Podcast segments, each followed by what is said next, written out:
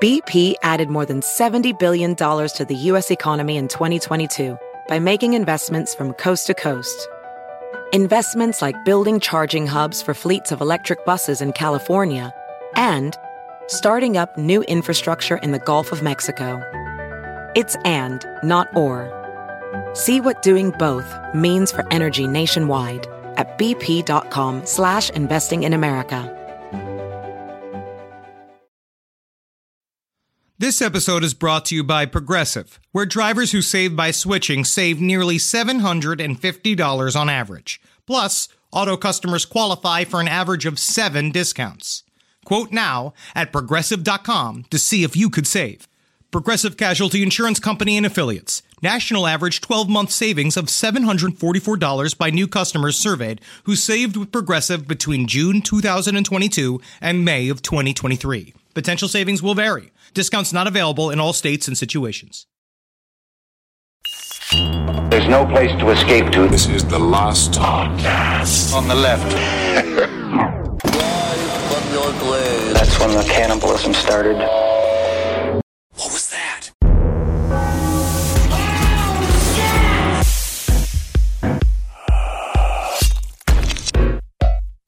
today's series that we're beginning, that we're beginning a series today that it, it uh, has a lot of serious points. to Yeah. it, you know, and that we're we're you know some sensitive material. Yeah. We're gonna walk through. But one Sure. thing I do want to say up top before we get into all of it is that, well, yes, all of the practices of these various industries that they have done, they're all wrong. Yeah. See, I'm saying it. they're all completely incorrect. Correct. But wouldn't it kind of be nice a little bit if men just came to fix us? Right? Oh, Wouldn't it be wouldn't kind that of be like nice? just the the feeling of like wouldn't it be kind of like just to have the lack of control a little bit like the men come with the white coats. I've talked about this Uh-huh. Love it. Mm-hmm. with Natalie and Natalie has expressed in permission that if I do, when I do, finally straight to camera advice on Instagram. yeah, I, I, right. As soon as I go completely nuts, you call the brute squad Yeah. to pick, scoop me up, Yep. put me. I want old fashioned straight jacket. Sure. I want to know this is the end of the line for my insanity. What happened to Henry? Well, he started liking Jim Brewer's newer stuff. Welcome to Last Podcast on the Left, everyone. Ben hanging out with Henry and Marcus. What's worse than walking on broken glass? Walking on eggshells. And that's what we're going to be doing in this episode. Can't wait to get into the really upbeat way to kick off 2023, boys. The troubled teen industry, Yeah. part one, focusing on the Alon School. We are very interested in this topic. This is very similar to the West Memphis Three. That this is a subject that legitimately makes Marcus and I furious. Oh yeah. I love it. He Kissel's always been a fan. Always. Because yeah. you said something about how, like, the troubled teen community, those are my s- constituents. Technically, Yes, it's all of It us. Mm-hmm. is all of us. But uh, th- the, this this series actually means a lot to us. I think it is cool to start Mm-hmm. 2023 off Yeah. with a little bit of uh, lessons learned. Sure. Okay, Sure. let's why get not? into it. Now we've used a ton of sources for this series, so we're gonna wait until the end of the entire fucking thing to name them all. Okay. But for this episode in particular, the main source is "Help at Any Cost" by Maya Zolovitz, which is highly recommended for anyone who wants an ocean deep dive into the sadistic industry we're going to be talking about today. Zelovitz. If you really want to get into it. But again, remember, just think about this. It's scary when it happens to a kid, but just the idea of just like, all right, you, Mm-hmm. all right, you give me my Thorazine. Sounds kind of nice. Is this our version of Scared Straight? Is that what we're doing here? Uh, it is definitely a scared straight type. It's scared straight times a hundred. Scared straight on steroids. So This is Okay. yeah. Scared straight looks at this and is afraid. I, Right. I, I also think that scared straight a lot of times deal with kids that are already sort of like facing crimes, like like they're in Mm-hmm. like sort of in the con- criminal justice world. Where what we'll find out about the troubled teen industry is that anybody can go. Yes, also Scared Straight. I've seen the kids today. It, it didn't work. It's that's a. I think it's a. a They're saying about how they're homosexual. homosexual. The, Disgusting. the They're a children. little more gender fluid than I Wow, remember. This is great. This is a good way to start. This is gonna man, we're gonna get lauded for this series. Now, the standards and practices surrounding the troubled teen industry are some of the most shameful and bizarre in American business, and they're all perfectly legal. It's business, baby. Oh, wow. The programs that purport to fix these so called troubled teens are still going full force to this day, although some of the more notorious schools have thankfully folded in recent history. They're Hmm. learning from the Mormons, and you move to the center, and that's how Yeah. you get yourself not shut down anymore. Is that you do? Is we're like, all right, less group spankings, more group yankings. That's how you know Oh. you've become a church. Wow. Basically, the troubled teen industry, which includes everything from boot camps to wilderness programs to, quote, alternative boarding schools, it capitalizes on parents who are both terrified of their children and too lazy or unimaginative to do anything about it themselves. Great. We, we are going to be very mad this episode specifically. You know what I Hmm. and mean? parents in general. It's- Oh, yeah, we're, we've Yes. tried nothing and we're all out of ideas. Well, some kids are truly scary, though. Well, that's what we'll kind of talk about. It's like why we're against the death penalty, right? We're Yeah. against the death penalty because every once in a while, an innocent person works its way through that system and gets Sure. murdered by the state. This is all about the fact that, yes, sure, there are actual quote unquote troubled teens that do Mm-hmm. need a higher level of help. But a lot of these kids just were there because their parents had the money to put them there. Gotcha. Well, these fears were damn near created by the media and government anti drug hyperbole, which reached its height in the 80s with all of Nancy Reagan's Just Say No bullshit. Going off those highly successful anti drug campaigns and the talk shows that propped them up, parents came to think that a single joint could turn their teen into a junkie capable of slaughtering the entire family for just one more hit. If Well, only, man. kind of cool. It's not what weed does whatsoever. It can barely get through Callisto Protocol because I get too stoned. Uh, Nancy Reagan, also known for sucking mad dog Damn when it. she was younger. she sucked that president dumb. yes, she did. Shit, You're blaming Nancy for his Alzheimer's. She sucked all the smart brain cells out. Mm-hmm. And the overblown nature of this hysteria naturally provoked overreaction from weak minded parents. Well, I know my parents definitely always assumed because my sister was on drugs. I was not, but my sister was good at school. I was not. Right. I, I- because I wasn't good at school and I liked to make movies on the side, they all assumed I was on drugs. So my mom would scour my room again and again and again, only to find condoms. because somebody be a fuck you, right? Well, you know, if the condom packs are always full, then someone isn't, are they? uh, they were there. Yeah. And then, uh, but then Jackie's room went unscathed and was full of fucking H and smack and skank and zip. Yeah, I can't imagine the horror that is searching your teenage child's room. I, Oh. that's why I'm. They're going to get away with anything they want in there. yeah. You just need I'm a not bigger, going in there. You need a bigger Roomba. Yeah. No, my parents used to find these little charred bits of pornography in my room because one day I had this very large pornography collection. Sure. And then one you got day. it from the pedophile down the street, didn't you? it wasn't a pedophile. No, it was a, a child whose dad had abandoned the family and he had left uh, That's a, child cooler. pedophile. Literally, it's a child's version of a pedophile. No, his father had left a cooler full of pornography behind, and we had divided it amongst us. Uh, but then when I got every once in a while, I get like that sort of like Christian zap into my brain. It's like, oh, I'm going to go to hell for masturbating. So I decided to burn my pornography collection. Wow. But I do- as soon Yeah. as I lit the match and I saw my pornography burning. My dick. No. I immediately dumped over the trash can and stamped it all out to save my pornography. Wow. But then every time I took out, say, a copy of Club Confidential or a Penthouse or smelled Skin, like a fucking campfire. it smelled like a campfire, and the little pieces of charred pornography would fall off uh, and scatter my bedroom. Is Imagine this, if is this he- why you like hiking? is it because his campfires get you hard? really hard. Imagine if Heath Ledger's Joker would have done that. Wouldn't it have sent a bad message that indeed he was greedy? Also, I do like that your friend's dad was like, "You're going to want to keep the cherry cold. Put it in a cooler." Yeah, but he actually had so much pornography that it overflowed out of the cooler into a secondary trash bag, Great. big black garbage God, bag. Ah, that's the only way to keep it. That's the only way to keep it. Just a big hefty bag full of butt and ass magazine. Yeah, if he got it sent in for uh, for crediting like they do comic books, it would have been a ten out of ten. you gotta put some backboards in some of this. That's good. Now, these parents are sold a bill of goods by the troubled teen industry. The troubled teen industry, they say that the only thing that'll fix your child, or in some cases stop them from going bad in the first place, is sustained brutality and cruelty, although these practices are sanitized under the term tough love. Tough love is a is an actual business term to them, like it's an official term Yeah. that they Jeez. use, and it, and it is interesting. Maybe we'll find more as we go. I, I not in this episode, but later on, I'm I'm doing some research into it.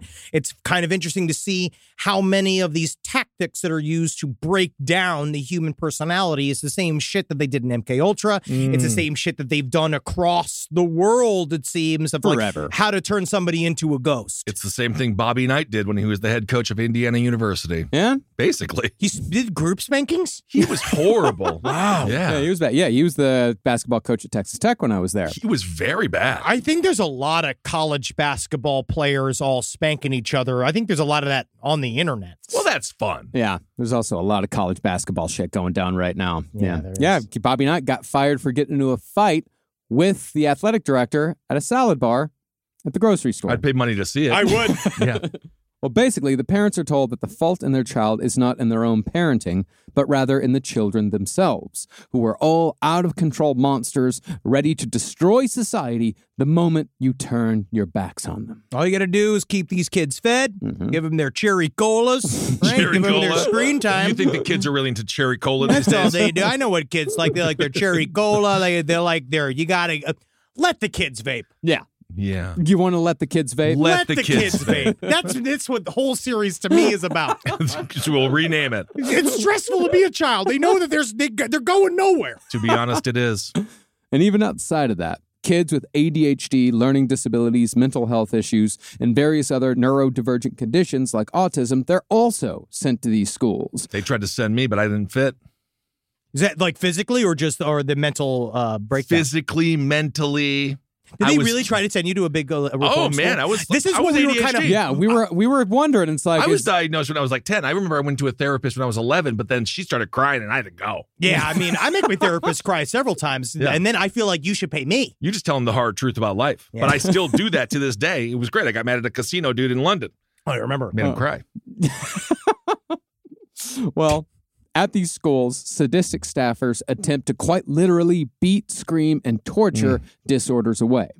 But by allowing the use of these so called tough love techniques, parents are guaranteed that their formerly rebellious and bothersome teenagers will, by the end of the program, turn into happily obedient and respectful members of society. And obedient is the key here because it's not really about changing the behavior for somebody from bad to good. I feel like those words, I mean, like they use that they use that in the explanation and the pitch for these schools. And it's that also we're very flipping. abstract, right? Because if you were a Hitler youth, being good would be doing something horrible. Exactly, right? We're, so there is that, but obedient is the key, right? Mm-hmm, Because it's that's what it's about. It's about you are not fitting into our current model of society.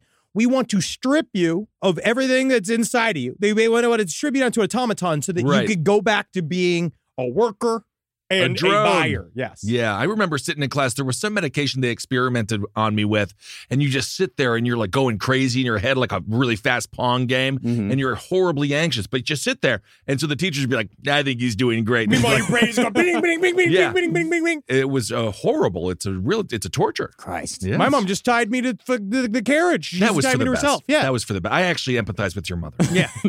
Well, this guarantee of success is given credence by the self published success rates that the institutions themselves release, which is almost never below 90%. Whoa. See here, Jeremy, you got a dirty boot. Jeremy will lick that right up for you. We made him a perfect boot. Look at that print. In addition, these schools usually have the sign off of various medical professionals, politicians, and judges who all swear that these programs do indeed work. The problem, though, is that there's never been any sort of reliable study done on the effectiveness of these programs. But what we do know is that many of these teens come out of the experience highly traumatized, developmentally stunted, and suicidal. I think that there it is very telling that when you look up the information on this subject, a lot of what comes out of it, it's like it's always like wasp survivor, Yeah. straight ink survivor, and there's Mm. a lot of it. Like it's it's weird how like you see more like obviously I remember the, the way I kind of compare it is what the Oteros did after the crimes of Mhm. BTK, where like they've talked about it, but that's kind of one family It talks a lot about like what that one serial killer did to them, where like these people are walking around with wh- whatever the fuck it is that happened to them in these schools. It just destroys people's personalities. And it seems the only way to get through it, which is what they want you to do it, is you got to join up. You have to allow it in and become one of your masters Yeah. in order for you to escape it. Mm-hmm. Likewise, any stories of mistreatment or abuse, those sorts of survivor stories that you're talking about, those are dismissed as lies, the rantings of a few bad apples. In fact, very few. Apples can't talk. Joke on that. Boom. In fact, very few of those complaints have led to any sort of investigation, and very few of those investigations have ever resulted in even an indictment, much less Hmm. a conviction. Now, as far as those various medical professionals who endorse these programs go, it's usually the case that they're either connected to the institution in some way financially, What? Marcus! No. Money is money is a thing.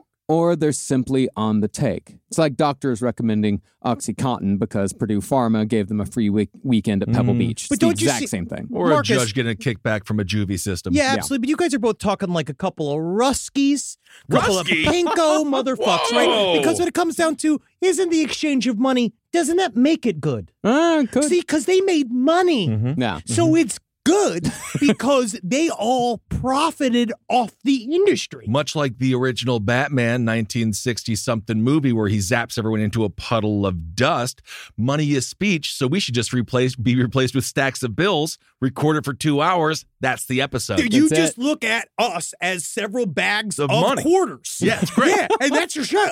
Perfect. That's your show.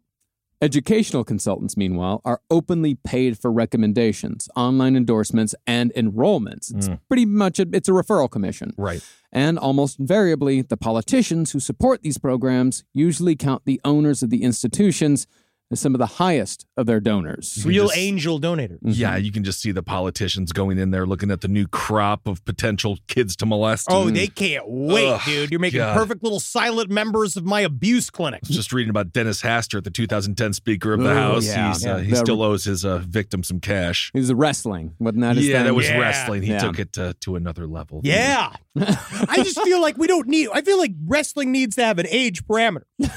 Same age, rest is, the rest is the same Well, age. Sure, I could see that. Yeah, Yeah, 12 12, that's fine. Yeah. That's good. Yeah. 12 12:40. Yeah, yeah, is it's not bad. Well, Yeah. if you're Yeah. properly coaching, but yeah, he wasn't. Yeah. We don't really always need to put them in a scissor lock. You know what I mean? In the hat. Well, for example, when we're talking about political donations, the co founders of the infamous anti drug program Straight Inc., a favorite of Nancy Reagan Oh, yeah. and one of the worst when it came to psychological abuse, they were powerful members of the Republican Party. They donated $125,000 to George H.W. Bush's 1988 presidential campaign, and one of Hmm. them got an ambassadorship. Wow. Yeah, dude. You got to go all the way to Denmark on our dime. But it's also cool to be ambassador because then you can't legally commit crimes. Exactly. It's awesome. Yeah. But speaking of government, if we go just a little further back into American history, we can see that the sort of punishment-based schools that make up the troubled teen industry, they have a long tradition in this country, although they were started not to correct behavior but to annihilate culture. While much of the attack therapy techniques we'll be discussing later came from more modern sources, the physical and sexual abuse components used in the troubled teen industry had many of the same hallmarks as the American Indian boarding schools of yore. Yes, and we did, and Canada had them as well. It's Yeah. these places where they go, and it is they decide that they, we're going to destroy your entire culture via destroying the children of your culture. For hundreds of years, the American government used these boarding schools to stamp out any vestiges of Native identity in the pursuit of assimilating the indigenous American population into white American society, while paradoxically keeping them on the reservations away from white American society. And what they did, they would look at nature, they would look at a beautiful tree, and the Native American would say, What a beautiful tree, giving of life. And they say, No, boo the tree. Boo! We do not like nature. Boo! Yeah, the like, you look tree. at that tree and be like, "Fuck you, tree! You're not a cabinet yet." Fuck you, tree. What are you good for, tree? Well, at these boarding schools, indigenous children were forcibly removed from their families and put into institutions that were almost always run by, guess who? A wonderful, loving mother. The Catholic Church. Yeah, they did it. Netflix. Good for Uh, them. Now, these children had their hair cut short, they weren't allowed to speak their own languages under threat of severe physical abuse, and even their names were taken away and completely changed to something more Anglo. Yeah, they do it from outside in. I Yeah. also I kind of had a weird epiphany about Catholics the other day, and I realized that the tension within the Catholic Church really has to be quite a bit. It's like every week you go, you see this super hot guy, Yes. like up in Always front of hot. you, right? Like Always. in Yeah. Paris when we went to the Catholic. I went to Jesus see one- you're talking about. Oh yeah, yeah, yeah. yeah. You look him up here Jesus. and like Jesus is fucking in Paris. I kind of it moved like my dick. Your moved. dick Like a didn't little move. wink, Well, wink. he's powerful. He- he's loving. Because sure. in Paris, they made him kind of like androgynous too. Yeah. He looked like Prince, right? Like he was like, it's crazy. You see this sexy guy with his brown nipples and his Yeah. fucking, and he's got that cool scar He's on got his the side. V. and He's got shit. the V. like D'Angelo. And, and you're like, look, but don't touch. Taste, but don't swallow. Devil's advocate. I don't And he's like got that. you jumping from one foot to the next. And you Right. think, and he's up there laughing his sick motherfucking ass off. Yeah. Well, this has nothing to do with the topic. You absolutely derailed the entire thing to talk about your sexual attraction to the French. Jesus. Yeah, and just you saying. and you posited it as like I figured out something about the Catholics. I, Today. I, I am one. It's in me.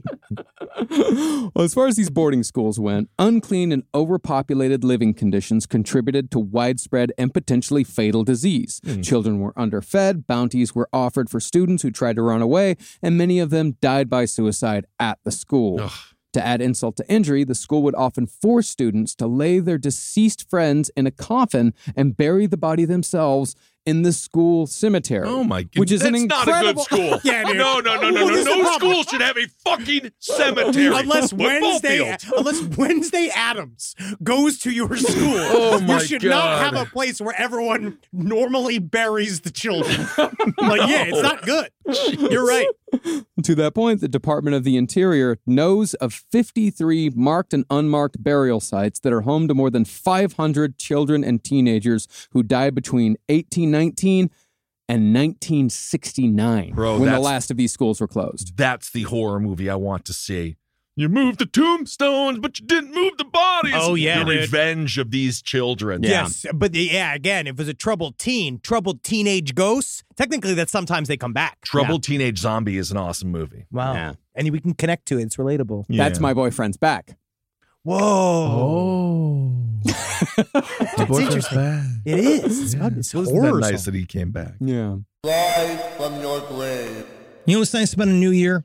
You never know what you're going to get up to, right? But one thing you can get up to is you can change your entire business structure. Try to get some money. Try to gain efficiency. You know what you can do that with? Stamps.com. Stamps.com, you can print your own postage. And who doesn't like printing stamps? I love it. I spend half my day doing it. You never have to stress about finding the fastest and cheapest shipping solutions. Now, me, we use stamps.com all the time here at Last Podcast Network because we're always sending out like my manifestos. But I use stamps.com so that I don't have to leave my shed in Montana where I'm at when we're not banking episodes for Last Podcast on the left. And then the man comes to my shack. He takes my manifestos and he takes them straight to the various not targets that I want them to read my materials at. It's that easy. Start the new year by saving serious money on mailing and shipping. Get started with stamps.com today. Sign up with promo code LEFT for a special offer that includes a four week trial plus free postage and a free digital scale. No long term commitments or contracts. Just go to stamps.com, click the microphone at the top of the page, and enter code E LEFT. Last Podcast on the Left is sponsored by Squarespace. Squarespace is the all in one website platform for entrepreneurs to stand out and succeed online. Thanks, Squarespace! With Squarespace, it's easy to create a beautiful website all on your own terms. Don't let anybody tell you what to do. This ain't your mama's website platform. It is actually. It's actually be very easy for your mother to learn. You don't want to miss Fluid Engine. It's a next generation website design system from Squarespace with reimagined drag and drop technology for desktop or mobile. I thought it was just the name of what my blood pressure medication turned me into. Um, I'm peeing. Now, my goals for the year are I have two warehouses filled with horse picks. Now, I know a lot of people, uh, obviously, this bit has been done, but the Zendaya Centaur picks are not going anywhere. uh, And I've been trying to get the Judge Reinhold sitting on the Clydesdale line out. Uh, I need these moved, okay? Because I have to move into the storage unit. Let's just say there are problems at home. So I need Squarespace to shoot this through the roof for me this year. And that's why I'm going to go full tilt. And not only are you going to get the Judge Reinhold sitting on the Clydesdale entire series, clothes and non clothed, what we also are going to offer you. And I mean this. We're trying to get into giraffe rides. I brought this up the other day. Uh, We got to start riding other animals but horses. Take pictures of the horses. Photoshop the horses into other celebrities, but stop riding them. Save a horse, ride a giraffe with Squarespace. Go head to squarespace.com for a free trial. And when you're ready to launch, go to squarespace.com slash left to save 10% off your first purchase of a website or domain. Squarespace.com. This show is sponsored by BetterHelp. It says right here, what would you do if another extra hour of your day? I mean, well, obviously I'd get some nunchuck training in. Uh, I'd make love to my wife. That takes about nine. That's a full nine minutes of that hour. And then I would probably uh, go to get a donut. And then I'd probably yell at my parents. But a lot of us wish we had more time. The question is time for what? I don't know. What works for you? The best way to squeeze that special thing into your schedule is to know what's important to you and make it a priority. And therapy can help you find out what matters to you so you can do more of it. You know that question? They're like, if you had a billion dollars, what would you do? You know, and like, you know, when I answer, it's of course I would grind the government to a standstill with my giant machine of my making in secret for many years. But a lot of people get mad at that. And it's really hard to do that in a job interview or like when you're meeting somebody's like your significant other's parents for the first time. So, and we might actually want to think of starting therapy. So give BetterHelp a try. Just fill out a brief questionnaire to get matched with a licensed therapist and switch therapists at any time for no additional charge. So learn to make time for what makes you happy with BetterHelp. Visit betterhelp.com slash lastpod today to get 10% off your first month. That's betterhelp, H-E-L-P dot com slash L-A-S-T-P-O-D. One in five Americans have learned a new language on their bucket list. And if that's you, make 2024 the year you finally check it off the list with Babbel. Be a better you in 2024 with Babbel, the science-backed language learning app that actually works. Babbel's quick 10-minute lessons are designed by over 150 language experts to help you start speaking a new language in as little as 3 weeks. Now, I love Babbel, and I love what they're doing for the people of America. But I went on there to find out if I could learn Fremen in order for me to go and harness the desert power that it would take to finally get the reins of the sand planet Arrakis. Uh, but they said they only offer real languages and uh, stuff that can really help people travel. I think that's mostly what Babbel's looking to do. They didn't really like I called customer service and I asked me like, well, how can I possibly harness the power of a million Fremen? and they said, "Please, sir, stop calling." And I said, "But I I'm doing an ad for you currently while we're on the phone." And Babbel, you know what? God love them. They helped me learn German, and in the end, they they were right because German's a lot more useful.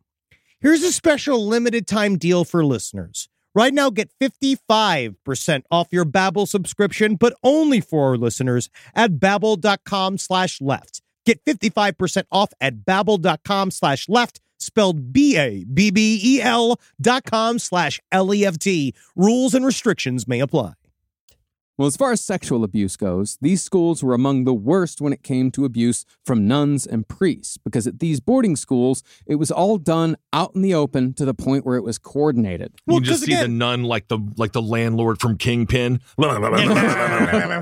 Ooh, but it, it does, uh, it's weird too, because again, dehumanizing the kids. Yeah. They were already dehumanized because they were indigenous, right? They were already, we need to make them people. That's a part of what this is, right? Yeah. We need to make them, we're raising Yeah. them up. And so they felt like, oh, these kids, we have a free pass on these kids. Yeah. Because nobody cares. Yeah. No, yeah. At, at some schools, nuns and priests would rotate children and teenagers amongst staff members, and because they, would get tired For of sex. a kid. Yeah, for sex, Oh, they my would get God. tired of a kid and be like, "Ah, you why don't you take him for a little while?" And then they just kind of trade him around.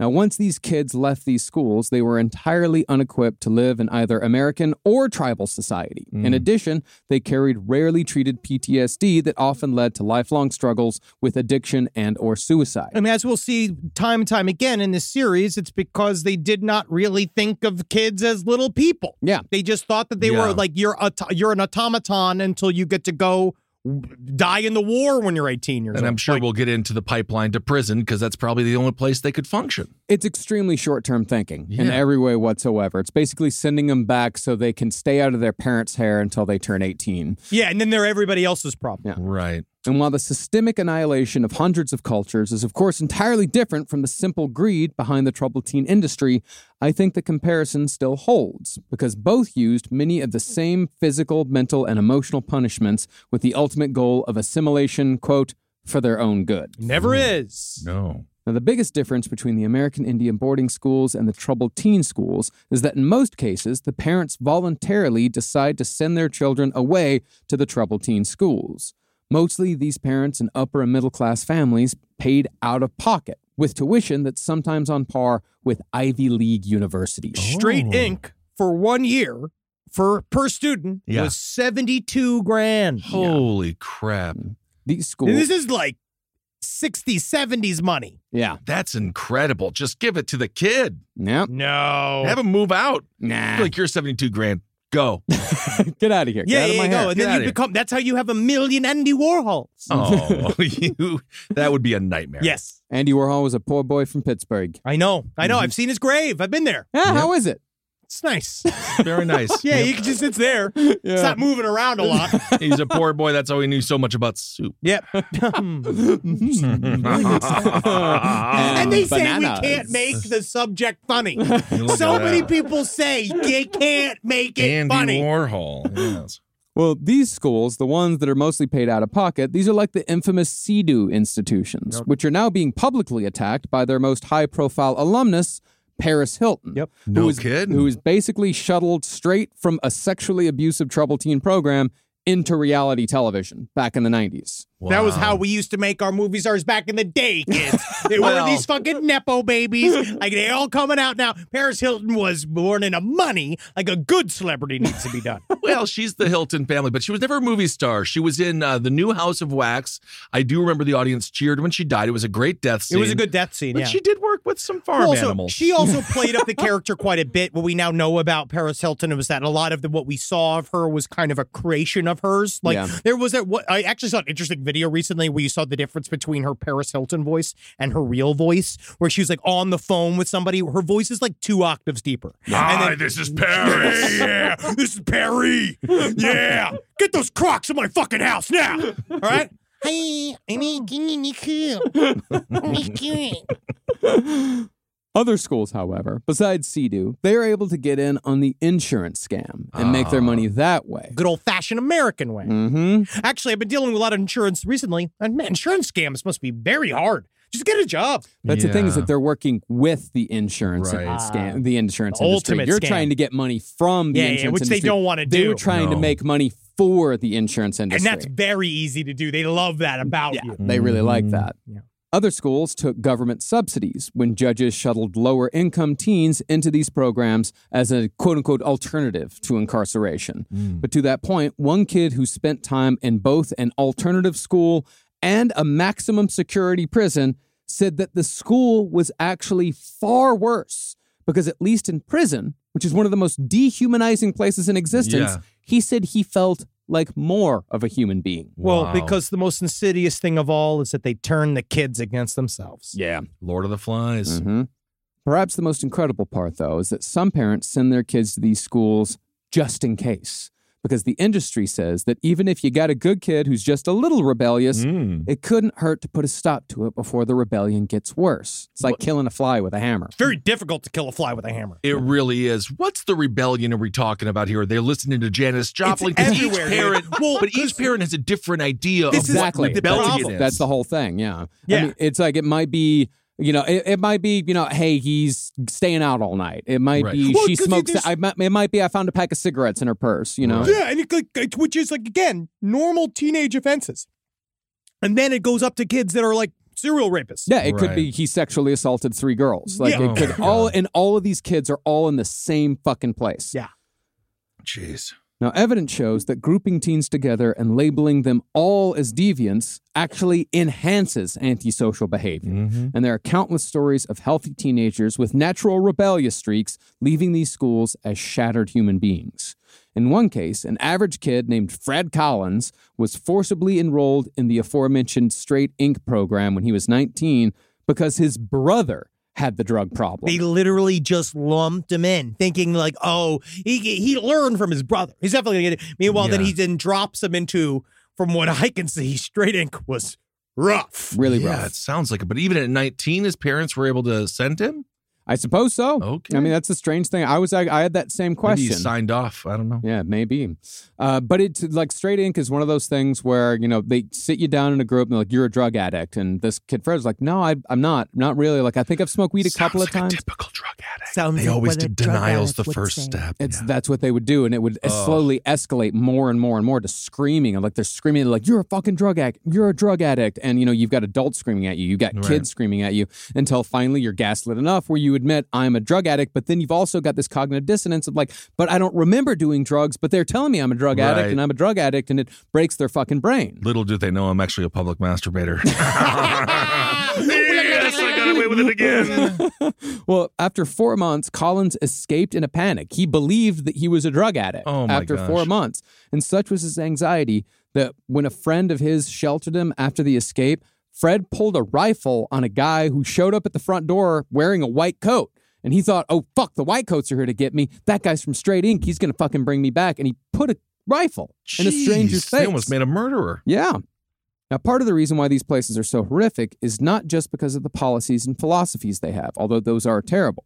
Mostly, it's because of who the organizations choose to enforce You know- those policies and philosophies. It's interesting because you've been saying like organizations who choose when like a lot of times it's like these guys that showed up to create these organizations are like, all right, who's gonna be the one that's in control of all these kids? And then he pulls up a mirror and he's like, looks like it's you, Barry. Right. Let's go get these kids. I It's mean, what kind of Yeah. sociopath would want this job? Yeah. I mean, a tru- uh, an actual sociopath. Like you Right. literally have to be a fucked up person. right. I mean, if you think about it, I mean, it- it's like a, as far as people who are like sociopaths who are attracted to positions of authority, you know, how they're like, uh, you know, there are cops that are attracted, COs sociopaths who E and are stuff like attracted that, yeah. to the, you know, police, op- to being a police officer. Some of them go to COs, yeah. But this is like below COs. This is even below juvenile hall. oh my gosh. and it's Sick also- area. Because it's Far less- private enterprise It's too. not regulated in any way whatsoever.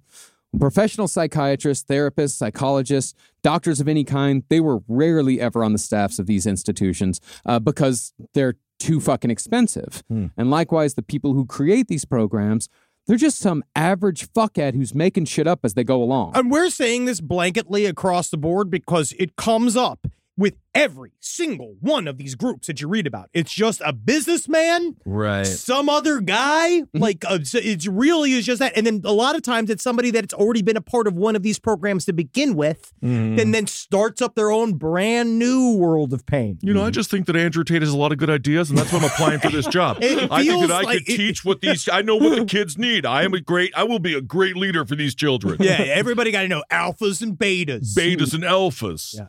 See, the point of these programs from a business perspective is pure greed. You exploit fear and you justify it by saying you're making society a better place. But many times, the people who run and staff these places, they gain genuine joy from abusing others. Oh, yeah.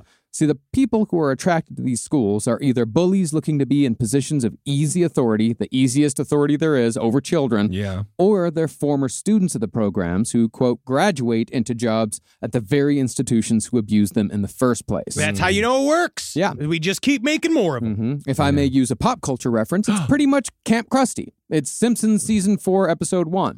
Ah, yes, and what a wonderful pop reference that is from season four of The Simpsons. The show that's been on for 30 years, which means that's a 26 year old reference. hey, that's what we know here. Yeah. That's Okay. what we Yeah. know. No, it, it wow, works that was perfectly. 1997. Actually, it was more like 1994. Great. So I could thank you for the caveat to get pop culture I'm just Actually- gonna go dig a actually, grave. 1994. That was the season when Conan O'Brien was in charge. It's also Yeah. Marge versus the Monorails, and it's used. Well, it's, I'm it's just- one of the classics. Speaking of youth, I'm happy you're connecting with the This youth. is what kids like. Cherry cola, ages old Simpsons. And I want to talk about the lunch lady that Chris Farley used. to Oh, great sketch. Yeah. Great sketch. But I mean, in that episode, the bullies are the counselors, abuse is the norm, and the entire thing is run by a guy named Mr. Black who makes toast to the concept of evil in pursuit of profit. It's probably a direct. It's probably inspired by these. Oh, yeah, Indeed. Mr. Black. Concerning the staff at one alternative school, five resident directors responsible for 45 kids each, they were all graduates of the Hmm. program. But of course, they're like 19, 20, 21. They have no college degrees. They have no experience in social services. They were just kids who had very recently been abused and were immediately put into positions to heap that abuse upon more kids. Yeah, and now it gets you do it. worse every single time. Of course. Yeah. Now, as far as their techniques go, these troubled teen programs use tortures that are banned by the Geneva Convention. Wow. They do use beatings, extended isolation, restraint, public humiliation, sensory deprivation, sleep deprivation. It's fucking Abu Ghraib. Oh yeah, it's what Wasp and Wasp, which we're gonna get into now. It's like they, they have with the hangout room. Mm. Well, this, of course, is nothing to say of the emotional and mental tortures these kids are put through. But the justification behind these punishments can be summed up in the philosophy of a school called WASP, which closed in 2006. In WASP, seminars were actually held for parents before the kids were sent to the school with the goal of brainwashing the parents into believing that the brutal techniques used at WASP were justified. Well, of all of them, that they work the parents harder than a Yeah. lot of the other groups. Oh, yeah. Wasp did have it because there's a lot of testimony of these parents. They hold these big group dinners, and it's them them like pumping the parents, being like, "We're gonna change your kids. We're gonna do this stuff." And you have all these parents being like. I don't know what to do with my son. He won't eat spaghetti. I Right. need to get him back on the spaghetti train. We're Italian. It's racist that he won't. And then Yeah. immediately now he's getting like group beat. Yeah. Jeez. Mostly when parents go to events like this, they just subscribe to a timeshare. Yeah. Yeah. But, uh, I think or- actually there might have been some timeshare mixed in. Yeah, there may have been a little MLM coming up as well. Yeah. Maybe some swinging.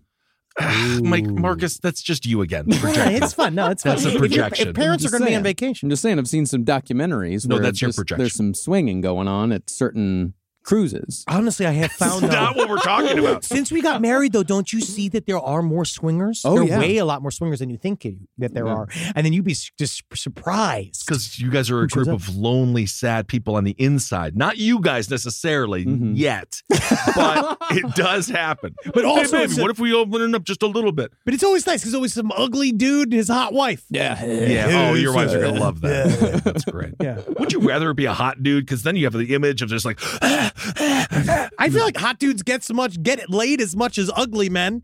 I feel like actually it really plays out to the same. I don't. Okay. Okay. Hey, Fernando, don't you look at me. There I we think go. that if you do the math, It's really not uh, the It's truth. not, yeah, it's We're not gonna the go- truth. we're gonna It's sort not it the out. truth, Not the truth at all. Well, WASP justified their beatings using one simple phrase. They said, "There's no right or wrong.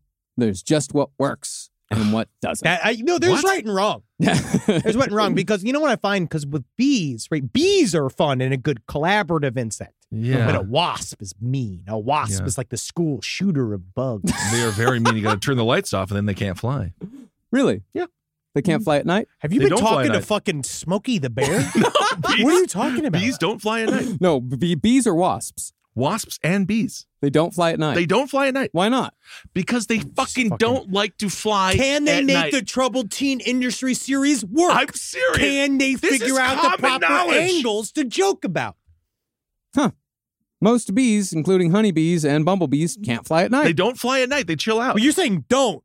He's saying can't. yeah, they don't because I'm they thinking can't. they won't.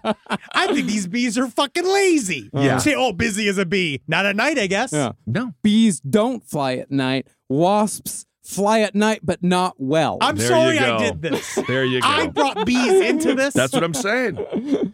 well, as an example of what quote unquote worked for wasp, students were commonly punished with handwritten essays that ran up to 150,000 words. Dang. It's roughly 300 pages. Oh my God. God, I wish I It's could not an figure out how to essay. get that fucking output. Yeah.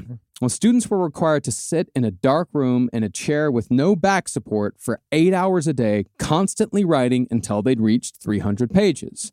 And sometimes, for no apparent reason, a staff member would walk in, rip up the essay, and make the student start over. It's almost like you were never supposed to complete it. Mm. Yeah. When it came to physical punishment, WASP students would be made to stand, kneel, sit, or lay on a cement floor without moving for 30 minutes at a time for eight hours a day. The cement floor was also uneven, which made any position painful. This was called the hangout room. Yeah. And you'd sit there, right? You literally would lay on your back and you'd have no, you weren't allowed to speak to anybody else. Because uh, with all of these issues, they all kind of inspired by, b- b- as you know, they were all inspired by Synanon and these various groups. And so they all had hierarchies. So it's always like if you you come in at a certain, you work your way up at certain levels. Right. And like a lot of this was done for to equalize everybody to them, right? So you'd go into the hangout room, anybody of any level would go in there, but they're not allowed to speak. They'd be fed beans and then just be kept up all night. Mhm, There'll be some noises going on. because of the beans. Because of the beans. Oh. It's the magical fruit. Even though it, I believe it's a vegetable. I thought it was crying because of the gas. I don't think they're allowed to cry. No. no, no, they're not. A lot of them, uh, boiled chicken was a, a big Oh, meal sad. uh, at these places. WASP was big on boiled chicken, but Good that for was dinner. dogs, but Because that's the thing is that you'd for No right, you'd have seasoning. Mm. rice all the rest of the time, but then you'd get that boiled chicken, which was supposed to be a reward Oh. for surviving the day. That's. we're- I mean, that's not the worst thing we've heard, but that's bad. yeah. Yeah. Yeah. It's the top two for me. Yeah, it's sad. Boiled chicken, sad. But even outside of punishments, teens at a WASP facility in Tijuana had calluses and blisters on their feet from being made to run laps without shoes. All of them were extremely dirty, and a lot of them were kept in dog cages. Jesus. In the worst example, one kid was made to lay prone in his underwear for three nights while fire ants crawled all over him. If he dared move, he'd get shocks from a cattle prod. No, that's gonna keep him up to crystal methamphetamine. Absolutely. That's how And that's There's gonna one work. way to it's the candle proud touch that Yeah. really keeps a man off the Right. marijuana. Mm-hmm. Mhm. Jeez. But with all these extremely dodgy and dangerous behaviors happening at all these schools, and with extremely unqualified people staffing them, it was inevitable that some kids were and are going to die. Mm-hmm. When it comes to fatalities, though, no part of the troubled teen industry is deadlier than the wilderness programs. The wilderness programs scare the living fuck out of me. I saw All a 2020 episode on these. There's these things scare the living shit out of me. There was what it's literally if Mengele ran the Boy Scouts. Yeah. It is you just go on marches. Yeah. You just Horrible. like it is very scary. yeah, Yeah. and denied resources, denied food, denied, even though it's right there in front of you. I Ugh. mean, it's it's full torture. Yeah. Now, one of the first wilderness programs was Challenger. Ooh, never name something after a shuttle that blows up. And no, there was, that was the inspiration. Yeah, because it was named in 1987, like Yeah. right after the Challenger blew up. Hey, come, let me think. Maybe give it some some some time. give it some time. This is a new car. Uh, have you seen? Have you checked out the Honda 911? it's incredible. It just keeps going and going. It's a 22 year long. Is that right? wow. I heard it randomly explodes. Mm-hmm. Mm. Well, Challenger was founded by Steve Cardasano in 1987. I'm not trusting anyone. I'm not to judge, but I'm sorry. I'm not going to trust an Italian on this. Uh, you would also you would be really surprised, you especially yeah, like outside. Yeah. if this was a gnocchi camp, Yeah. I'd be like, ooh, okay, you know, like, want to shoot? You see that plane? You want to shoot that plane? It's looking at you. Hey, look at you. But no, um, there's a lot of Italians in this whole series. They really are. This Actually, is- the Italians kind of run the they kind of run the game. Is if I'm that being right? honest. Yeah, Yeah, we'll get there. I want a Norwegian man. No, no, we actually are. There's, Norwegians are very severe. okay. Well, in 1987, Steve and his co-investor Oliver North. Yes, that Oliver North. Yes. The the uh, act. That- no, wait, no. Ollie North is Ollie in the North. Iron The G- Contra? yeah, Ollie yeah, dude. North, yes. That guy. He was his co-investor. Yeah, dude. No, this it's it's not good. Cool. There's a lot of people involved in this shit. Well, they found that they could maximize profits by just putting kids outside. Oh, maximizing profits. Yeah, See, 'cause you don't have again- to build a structure. You just put them outside. The money makes it right, which is why we are currently recording in a tent in a parking lot outside of Avon. Absolutely. Because we want everyone to know we are thrifty. Yeah.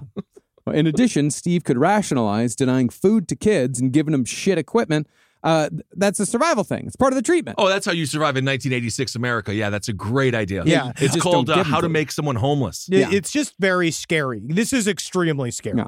And even though the cost of one program was upwards of $12,000 per kid, Steve's untrained counselors were paid only $800 a month. See, by going on talk shows like Donahue and Geraldo, Steve made his own good publicity. No, no, no, no, no, no, no. You see, this is the thing, right? These kids that come Mm-hmm. out of it, the best part about it is, is that nothing makes a kid better for society than living amongst struggling with squirrels for long periods of time. I Mm-hmm. find that the squirrels rehabilitate the kids on their own because they look and they understand, oh, now we're on a pine cone economy. You gotta Right. get the pine cones. How hard is that? You gotta Yeah. go find the pine cones. You gotta keep the pine cones from other people. Well, that's Why are fantastic. my pine cones better than yours? Gotta think about that. Max. Thanks for being on the show. Up next, Satanists who like to fuck pineapples. Welcome to Donnie. Save those pineapples though, because yeah, they're fucked, but they can still be food. Well, as I'm sure anyone who watched daytime TV in the 80s and 90s knows, daytime talk shows loved trouble teen programs. Oh, love How them. many fucking boot camp episodes have you seen? Dude, I watched, there was just a clip on my Instagram about the kid who the guy's like, You want me to be your father? Do you want me to be your father? And he's just like, And they're like, I never had a dad. no, the kid literally says, Yes.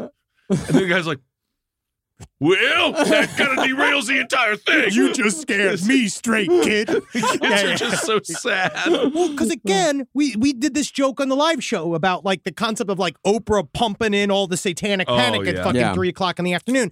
You wonder, I wondered why I'd come home and my mom would just be like, "We're going through your things now. we go through." It's like she's just getting pumped full of anti-kid propaganda all day. I think my mom threw all her cough syrup away because of a 2020 episode, and I was like, "I'm stealing I'm s- booze. I'm sick, mom. it's okay." Well, these talk programs, they did more to publicize the quote unquote benefits of the troubled teen program more than anyone, and they did it for free. Wow. Now, using Steve Carsitano's model, a woman named Gail Palmer, who had no outdoor experience or training of any kind, she opened her own program called Summit Quest, and she upped the price to $13,900 per kid. That's because of the quest. Oh, I Yeah. see. Yeah, you're on Yeah. it. You're gonna want to join this Dwarven. quest. Yeah, she's got a Quest. writer on staff. okay.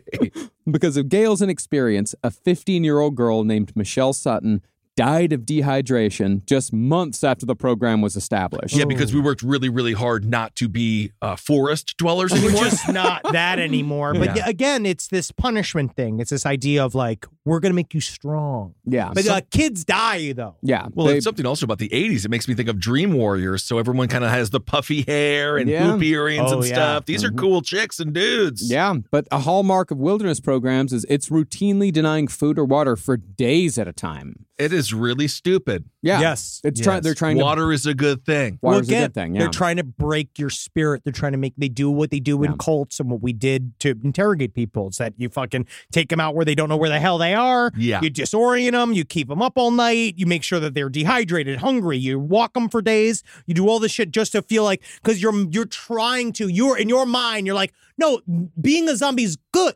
on a Mhm. much less severe level back in the day when they were doing like football practices. it- No water. You don't want water. Water's for pussies. Mhm. One water break every two hours. They did stop that practice. Yeah. Yeah, Because because they they, were realized getting kids water, are dying. Oh, is- water's good. Yeah. Yeah. Makes you stronger. Also, Yeah. I don't know what it is about having water that makes you weak. Why? I- do, why it- are you a pussy if you're I thirsty? don't. Was it like that for you too? Yeah. It I don't absolutely know was why. Like that. I don't No, understand. Ed was telling me about a thing called like bu- it was like uh, bowl in the ring that they used to do too, where they also used to beat the shit out of each other. in Well, it. that's oh, fun, yeah, but that's that- you fun. need to that's do it fine. Yeah. hydrated. Yeah, Yeah. you go No, do it that's hydrated. hydrated. Yeah, every every two hours they'd let us go over to the pipe For, like, which is 10 just- seconds It was just a big piece of with holes in PVC it. pipe with the p- holes in it, and they turn on the um, turn on the hose. The hose. So it's basically yeah, just a bunch of Like kids. you're getting water like you're a bunch of g- yard Bunch of dogs. cows. yeah, and then, and then if you Bunch take of more animals, than ten yeah. seconds, your buddy's like, "Hurry up, man! We only got two minutes." Yeah. I, Yeah. I was in drama with the girls, Yeah. Mm-hmm. and they were in their underwear, and that was awesome. And I Maybe was in you a should West act- Side Story. yeah. Just a one day at one of these camps would be good for you. yeah. See, that's the thing. I did both. You can have Yeah. both, best of both worlds, man. Oh yeah, that Abilene, Texas community theater. Hi Rochester- y'all, like me showing up. Hey. Hey, everybody, hi. oh, In Rochester- Mr. Water and Pop. You come, you want to gossip? You want you, you come over here. You want got nothing nice to say? You just say it by me. You sit over here. Oh, One act play was a legitimate competition. We used to do competitive theater. Oh, that's what we used to do. You Yeah. were thespians like I was. Oh yeah! Oh my God! How many Mm-hmm. fucking productions of Steel Magnolias did I fucking see in high school? it Mm-hmm. Hey, was man. very Who um, popular. wants to take a whack a weasel? That's Tim Magnolias. Okay. Stop talking about me like I'm not here. Still Magnolia. I've never seen it. Well, this you know well, the deaths. Let's get back to Yes, the deaths. please. Yes, please. Thank you. The deaths in these wilderness programs they were explained away by Steve Cardasano uh, as an acceptable quote unquote window of loss. Mm. What? Hit the thing about a window of loss Yeah. is that things get lost in that thing all the time. It's a person. And honestly, I keep telling these guys, we gotta shut this window. and they don't listen. They're so busy spanking and, and, and not drinking. Well, by Cardasano's uh, Jeez. reckoning, as he told a staffer who later spoke out, they'd be helping so many kids in these wilderness programs that it was worth losing a few. Honestly, it's kind of nice because then it's like, I first I had 12 and it's like, oh, I got to talk 12 of you to the bathroom. Right, that's So a once I'm lot. down to like eight, I can have them all pissed in a row and I can just watch them as a group. It's easier that way, sure. But that didn't explain uh, P- Cardasano's uh, Puerto Rican facility where kids were found bound and gagged with nooses tied around their necks. See, I feel that's extreme. Yeah, Yeah, a that's little bit. extreme. Yeah, and that's the thing uh, that Michelle Sutton uh, death by dehydration written off as a tragic accident. No Mm-hmm. Oh. one had any charges brought against them, No, no, even no. though Wow. she was uh, she hadn't had a drink of water in seven days. But Oh tragic my accident. God. But she was a kid. She don't, don't worry because they'd signed a, a monetary contract. See, again, it's Mm-hmm. Right. nobody's fault because they signed this this incredible contract that just makes it all legal. Isn't that amazing? Well, I wouldn't say she had. I don't think you can survive seven days without water, but uh, she had very think little it was water. three over days seven or something, Yeah. Hey, yeah. Uh, It's not good. Yeah. No, it's Uh, not. Seven days to die of dehydration. Yeah, but Yeah. on the very small amount of water that she was given every other day. But Cardasano, he was taken down less than a month after Michelle Sutton's death when a kid in his care died from dehydration and hypothermia. See, it's okay. You know, one one that we can all Right. attribute to God, right? Because sometimes God sucks, right? Yeah. But this second one, it's on me. that one is your this fault. one's on me. So, are you, is it the dehydration or is it the hyperthermia you're taking the blame for? I'm just gonna say, let's just call it a mulligan. A mulligan. I just need a Okay. redo on that kid if I if it could, if I could, but everyone's saying I can't because it's dead. Yeah. yeah. Well, he was charged with negligent homicide, but he fled the country and he's never been seen since. So he's still alive. hasn't been seen in decades. He might be dead now. He's probably Maybe. dead now. This is Maybe. the eighties, maybe. How old was he when he was doing all this stuff? No idea. I don't know. Forties? What do you think? know. So it could be- Ballpark at I mean, technically, if you move to the Mediterranean, they regularly live to their 90s thanks to the olive oil, Mm-hmm. Yeah. the, the seeded plants. You get the, the olives themselves are very healthy for you. He probably went to Costa Rica. He had schools in Costa Rica. So Hmm. we yeah, should he ask probably your went uh, there. we ask your parents. they're, they're now deceased. My grandparents are both deceased. Yeah. Well, I What a guess we don't have anyone else to ask about No, how we to don't. flee a country for various reasons. Various reasons. Well, perhaps the worst of these deaths came from a program called North Star, where a kid named Aaron Bacon endured weeks of torture at the hands of counselors. Bacon eventually developed an ulcer that ate through his stomach Oh, my and gosh. poisoned his blood and organs with intestinal bacteria. Now, he may have survived that, but Aaron was also suffering from hypothermia from being denied a sleeping bag in freezing weather, malnutrition and dehydration from being denied food and water, exhaustion from hikes that would last up to eight miles, mental instability from being gaslit concerning his conditions, and infections from sores resulting from wearing boots that were purposefully two sizes too small. Yeah, because Oh, my again, it's supposed to teach him some God. kind of character, which it doesn't. No, of course it doesn't. What's the lesson? What do you learn? Nothing. Nothing. Well, tragically, Aaron could have been saved until literally the last hour of his life. Yep. And, the, I, and I say that with all seriousness, literally the last hour, basic medical treatment, an IV, uh, you know, like maybe some Right. Pepsid AC. But that wasn't the concern of the sadistic staff in charge of his well being. In an example of what really mattered, one of the staffers wrote this in his journal 10 days into the journey. I finally wiped a smile off that bacon boy's face. I finally broken his spirit. Mm-hmm. Mm, And then he died 10 days later. Congratulations. I actually think Wow. technically, if you just s- s- describe, if you remove bacon and put Zabrowski in there, I think that's what Lauren Michaels wrote when he sent me my feedback for my Saturday Night Live. Yeah, you, you can really relate to this. Oh. Yeah, Yeah. you auditioning in a Yeah. fully heated, well hydrated room. Yeah. It In, is Manha- all in about me. Manhattan, by I'm the way. the victim Manhattan. here. Yeah. Okay. Now, Aaron Bacon's parents did try working with investigators to shut down the program that killed their son, but the whole thing fell apart when their primary witness, a staffer named Mike Hill, was himself accused of sexually abusing a teenager in the program in exchange for extra food. Oh my god. Yeah, it's again, it went straight to like prison rules. of course. So bribery, right? Mhm. Now, since Aaron Bacon's death, at least 12 teens that we know of have died in wilderness programs. Four were related to heat and dehydration, while eight were related to restraints. Yeah, hmm. my my buddy went to one of these and he just never he did not come back the same. Hmm. Yeah. How Yeah. long was he there for? He was there for I want to say he was there for a summer. Oh, Because then my I didn't gosh. see him along for a long time. It was rough. It was bad. It was not Brutal. good for him. Yeah. In one camp, a 65 pound 12 year old was killed when his 320 pound counselor sat on him and refused to get up because the counselor thought the kid was playing possum when he stopped moving. That's where all the fucking food's going. You got Yeah, a you got the one big guy. 320 pound counselor. Yeah. You know he's got a golf cart. Yeah. Move on, kids. Honk, honk. Honk. Yeah, the thing about a rascal is that it's such a fun sounding thing for a thing that's not. No. Yeah, not at all. Three hundred. There's nothing rascally about it. Looking at a fat fuck in charge as you're starving and dehydrated must. I mean, God, It's and just then he's also- sitting on yeah, you. He's sitting on you. Yeah, it's all it's all bad.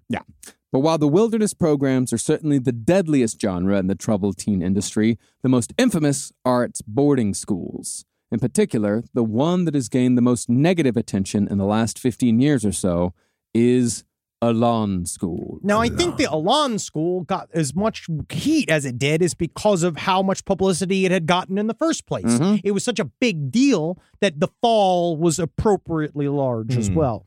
For 40 years, from the early 70s until very recently. Too recently. Yes. Alon School subjected thousands of children to daily abuse, torture, dehumanization, and terror, both psychological and physical. And not like the fun way, not like when you go to Halloween horror nights. No, Because I no. learned nothing from them either. no, But it's fun to do. I like mazes, but Oh, I don't yeah. learn anything. what's a good time? Yeah.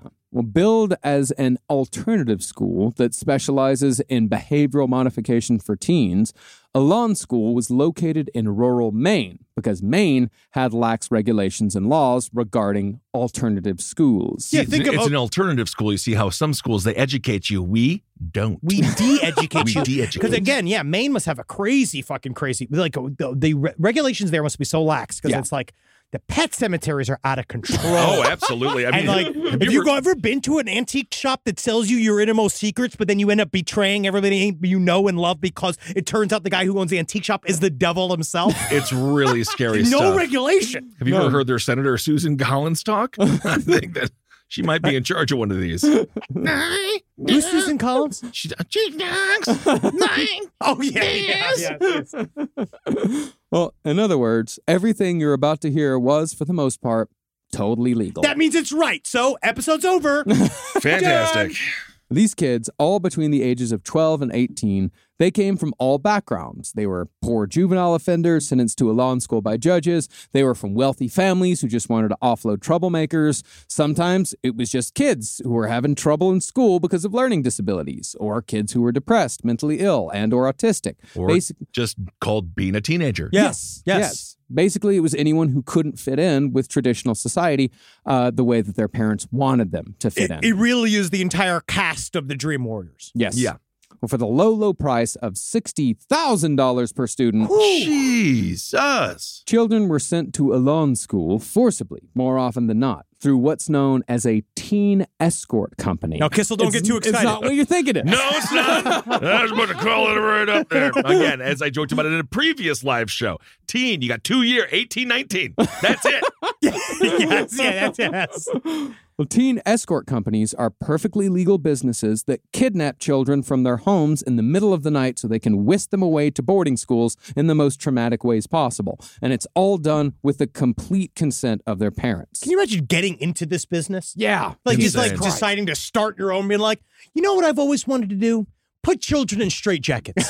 I, every day I woke up as a kid, I wrote it in my journal. Oh, I wish I could subjugate children to torture. Yeah, kidnap kids and then drive them for days at a time while they whimpered and cried and screamed in the back while I hit them over and over again. Easy money. easy money. I would say I they are not going to be the most sympathetic, but I'm sure there are some edu- er, some abusers as well that had some deep trauma from all of this. Oh, I of mean, course. how the turnover for the teen abduction business must be kind of high. Gotta be. As of 2004, there were at least 20 teen escort companies operating in the United States. What? Yeah, and they could earn anywhere between five and eight thousand dollars per kid, depending on how far away the kid had to be transported. You Oh break my it down by the numbers. You and bring it up actually, with like g- gas money? yeah, that's pretty good. Yeah. Now, teens were mostly picked up in the middle of the night to take advantage of their initial disorientation and to minimize confrontation and risk. If they were really dysfunctional juveniles, they'd be up.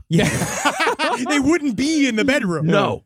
Commonly, the kidnappers used violence, handcuffs, they'd hogtie the kids with cable wires, whatever was necessary. Yeah, and it's uh, they also do it because there's also a psychological edge, especially in Ilan, where like you are no longer in control of No. your life. The Right. second those guys roll into your bedroom, you don't have autonomy anymore. You belong to us. So it is to dehumanize you. It's to lift you up like a dog. What kind Yeah. of parent could do that? But anyway. No, and that's the thing. It's not only all legal, it is sanctioned by the Supreme Court. They loved it. Yay. In 1979, the Supreme Court affirmed the legality of these programs in a decision to uphold the rights of parents to send their children wherever they deemed best using whatever methods. Again, we can also grant those of you that have kids, maybe you do have a little psychopath child that you don't know what to do with. And I don't even mean this like derogatorily. I mean, like maybe you do have a truly You have troubled Kevin. kid. Yes, you have Kevin. Like maybe there is that, right? Like, but this is not what we're talking about. Like No, this is right. not this is not helping anybody Yeah. in this scenario. Yeah, I mean, this was based on the assumption that no parent would ever consent to abusive care. That's that was the Yeah, Supreme no Court's par- thinking. Yeah, no Yeah. parent would ever send their kids to a torture device, but they understand that most of them they wanted it. Yeah. Well, Justice Rehnquist, if we uh, if we outlaw these programs, we won't have any children to rape. Oh, if we don't have any children to rape, what are we gonna do for Christmas? exactly. So we better allow these programs. to We really are the Supreme Court. Recently, just a year and a half ago, a man named Julio Sandoval, who ran a teen escort company, he was arrested for violating a restraining order taken out by a teenager's father because the teenager's mother had threatened to send the kid to a troubled teen boarding school, and the father figured, well, if I put a restraining order out, there's no way she's going to break that.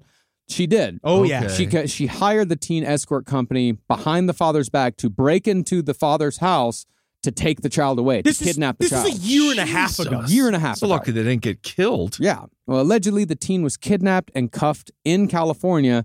Then he was driven 27 hours in handcuffs to a religious boarding school in southwest Missouri called Agape. Isn't that weird? After the Jack Parsons Yeah. series, because we know what? What? agape. Agape is supposed to mean like an orgy, Yeah. like an orgy of pleasure. It's like Ag- a whole thing, like a, gay. a gay. Oh, you play? Yeah. Uh, well, that's not good. Yeah. There he was held against his will until his father was finally able to track him down and free him. Other story. Man, that's a lucky kid. Yeah. Like the fact your father actually came. I mean, obviously there seems to be a lot going on in the family. There is, yes. The, Um, the but- mother was uh, one of those. Yeah, one very, very insane, Discipline very has- crazy, Insane. crazy Okay. person. Yeah, I mean, he gets to channel his inner Liam Neeson, knock down the door, and be like, "Give me See, my boy back." Kind of exciting as a dad. Mm-hmm. Yeah, but right? he also I think would about probably- Jackie getting kidnapped sometimes because it You would be do. kind of fun to like get, go out on the road and go get her. Like Yeah. me and Jeff, we get a couple of guns, we get a couple of fucking bags, Right. masking tape. Yeah. We find the guys, fucking eliminate them one by one by You one. really think you would do that? Whack a guy's fucking knees with a Yeah. fucking hammer again and get right while he's tied to a chair going, Oh Lord yes Uh-huh. and be like, Me thinks that you do and me Mr. Hammer says that he knows that Right. you do, you know. Well, what actually happened is you'd call nine one one, and then they'd be like, "Can you describe your sister?" And then Oh you'd yeah, she's say- like, eh. she's this fucking bitch, right? Yeah. She's fucking there. Right. She's got like a big head, and like little, like with a little head, big body, Yeah. tiny little feet. And she's like, eh, yeah, yeah, me. "That was probably me." Wow. Yeah. Live from your grave. Move Boy, Texas Pete is a sauce that allows you to sauce like you mean it. It's what people gather around, it's generosity in its simplest form, and it's a swagger people have who know what's good. Each Texas Pete hot sauce is packed with bold, balanced flavor. This signature tanginess is what makes it a legendary hot sauce that can be used on just about anything. It's been at the center of dinner tables since 1929 and is still heating things up today. You're definitely going to want to try every flavor. The original hot sauce has a famous secret blend of fermented peppers. The hotter hot sauce is three times hotter than the original, and not for the faint of heart. Sabor by Texas Pete adds authentic Mexican flavor, and their dust dry seasoning matches the flavor of the original hot sauce in a flavorful dry rub. Tell you what, the other day I was having myself a good old refried bean burrito, and I wanted a little bit of kick to my morning, so I got myself some cha Texas Pete sriracha sauce, and I smothered those refried beans and that cheese and them eggs and a whole bunch of cha, and it started off my day correct. Texas Pete sauce like you mean it. Visit TexasPete.com and use the store locator to find Texas Pete products as well as purchase sauces and get recipe inspiration. And use the promo code PODCAST24 for 20% off at TexasPete.com. Everyone loves a good family mystery, especially one with as many twists and turns as June's Journey, a hidden object mystery game with a captivating detective story. It takes you back to the glamour of the 1920s with a diverse cast of characters.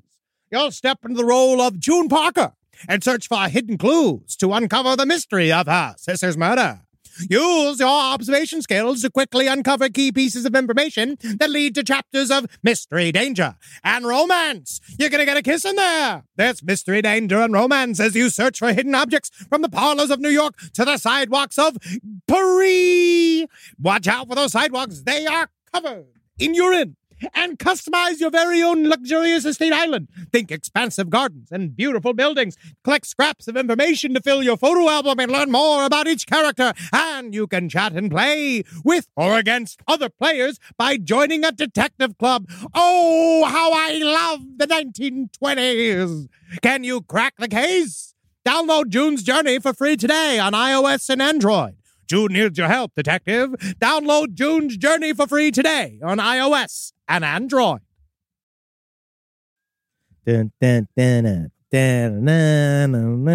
It's sports. Prize picks. Football season may be over, but the action on the floor, oh, it's eaten up. Whether it's tournament season or the fight for playoff home court, there's no shortage of high stakes basketball moments this time of year. Yeah, toss that rock. Come on, guys. Yeah, pass it around. Get on the excitement with Prize Picks, America's number one fantasy sports app, where you can turn your hoops knowledge into serious caps, whether it's hula hoops or earring hoops. You're going to know everything you need to know about sports. You can now win up to 100 times your money on prize picks with little as four correct picks. Conference tournaments are here, which means the biggest moments in college basketball are getting closer. Basketball. Prize picks even offers injury insurance so that your entries stay in play even if one of your players gets injured. I sure wish that Bobby Bonilla was still in the game because I would pick him to go all the way. Can you imagine if Bobby Bonilla played basketball? Woo wee dog. Then it would be more like baseball, but Bobby Bonilla would still be crushing it in the contract game. Woo! The deadliest game of all. Download the app today and use code LEFT for a first deposit match up to $100. That's code LEFT for a first deposit match up to $100. Pick more, pick less. It's that easy. Well, other stories being kidnapped include Hannah Kay. Hannah Kay said that she was kidnapped from her bed in the middle of the night when she was 13 by men that she believed were terrorists. yeah. Once she arrived at, again, the Agape School, she was strip searched in a room full of grown men and had her head shaved. Again, this is within the last few years. Mm-hmm. Yeah. And they learned that from the Elan School. I think they learned that from yeah, our war on terror, Yep. right? Another person who suffered this trauma said that for years afterwards, they slept with their bed in front of their door with a knife under their pillow, fully dressed in case they needed to run for their life lest they be kidnapped again, every single fucking night of their life. Wow. Now, even though this should be highly illegal, the only state to adopt legislation banning teen escort companies is Oregon. Oh, Reagan. Oregon. O'Reagan. Guess when they uh, passed their legislation? 2022. Yeah. Yeah. All right. Yay, Reagan. we did it. Yeah. So that Kotek gal, did she pass it? Hmm. Yeah, quite possibly. Mm-hmm. Yeah. So let's get back to the Alon School. Okay. Now, after a teen transport company finally arrived with a student at the aforementioned Elon School, the teen would suddenly find themselves trapped in a facility located in the wilds of Maine. It was truly in the middle of nowhere. Right. And it was all designed to be like a shocking experience, Yeah. right? Because they put the kids out front. So you would be kidnapped by children, right? You'd have a couple of guys too, but a lot of times, they- especially in lawn school, they'd hire a couple of big, beefy kids, right? The higher level kids that would also come. So you're in the car. Side by side with two children already. And then you roll up to this, which at Jesus. first you're because you're sold. Like all these other schools, you're sold that this is this like summer camp experience. You're Right. gonna you know canoeing and horse riding and all the things you do if you got a good tampon in, right? like you can play tennis, you know, make arts and crafts and Yeah. shit, right? But when you show up there, it's actually a series of trailers and rundown homes. So it's, really Camp Krusty. it's very scary. What a pop Yes. culture reference. But real, but real. And then you'd see like a kid in a dunce cap on, being like, "T- "Ask me why I'm an idiot." And then you'd like see all these people doing these Mm-hmm. Ooh, like it's like weird Dick's things. Last Resort. yes, Mm-hmm. and they do all of it like it's like out on the lawn, and they do they design it so that when you show up, you immediately want to run away. They want you to be scared. It's- Mm-hmm. Sounds like it, Yeah. dude. And kids did try to escape, but so many tried running away that guards were permanently posted in the woods to catch them, which is even more terrifying. God, yeah. As the founder of Alon School put it in a 1979 interview, the first thing you learn at Alon is that you're not going to get out of there. That was something he was proud of. Great. Thank you. How brave. But in 1993, one teenager did manage to get out, but it was a tragic case of jumping from the frying pan into the fire. That year, 17 year old Dawn Birnbaum finally made it past the guards after multiple escape attempts, and she was soon picked up by a trucker when she hitched a ride. 12 hours later, Dawn was a corpse on the side of the road, bound, raped, and strangled to death with a ligature by the same trucker who first picked her up. Oh my God. A trucker, by the way, James Robert Cruz Jr., strongly suspected of being linked to a series of trucker murders in Ohio that suddenly stopped after his arrest. Wow. God damn, that's fucked. oh, Poor that's even girl. yeah, it's terrible. Now, now, after it was explained to a newly arrived teen that there was no way to escape a lawn school, probably using Dawn as an example of what would happen if they left. Oh, they, it was a gift to them. Oh, yeah, 19, and it was 1993. They kept going for a long time after that. Right.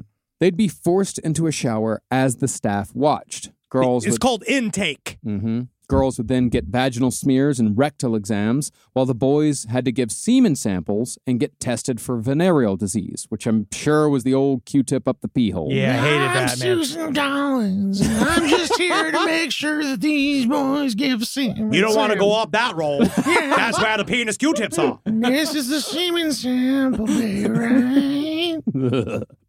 The kids were then given bland, colorless clothing to erase their individuality, and they were thereafter cut off from the outside world at the Alon School's discretion. All mail was read and monitored. Anything deemed inappropriate was confiscated, and all outgoing mail was censored. That's a part of why they did it did last so long, right? Because Right. these kids could not write what was happening to them. They were basically Right. saying like lie to your parents. I, I forgot that there was a term that they used for the Mm. letter that they wrote. There was like I want to say it was called like a guilt letter. I want to think it was called a guilt it was letter. a guilt letter, yeah. And it, what they would do is they'd write being like Elon School's magnificent. yeah. We love every minute here. Jesus. It's like and all- I'm very sorry for what I've done to you. yes. Yeah. Or after a while, students were allowed to call home, but they could do so under heavy monitoring. If the student began to talk at all about the abuse suffered or about anything that might make the school look bad, the call was cut off and the student was severely punished. You will go to sleep, or I will put you to sleep. Once showered, violated, and dressed, The student was then assigned a big brother upon arrival. Big brothers were older students who were basically prison guards. They would enforce rules and they would report infractions. Mm-hmm. And they're also fellow students. Okay. That's the thing again, is all kids on kids. Yeah. Right. And cruelly, a common game amongst big brothers with new students was to pretend like they were planning an escape with the new charge. Then, when the student agreed to the plan, they'd be reported to senior staff and they would be punished. It's Often called- that was your first punishment. Yeah, and it's called How Homeland Security Gets Its Budget. Exactly.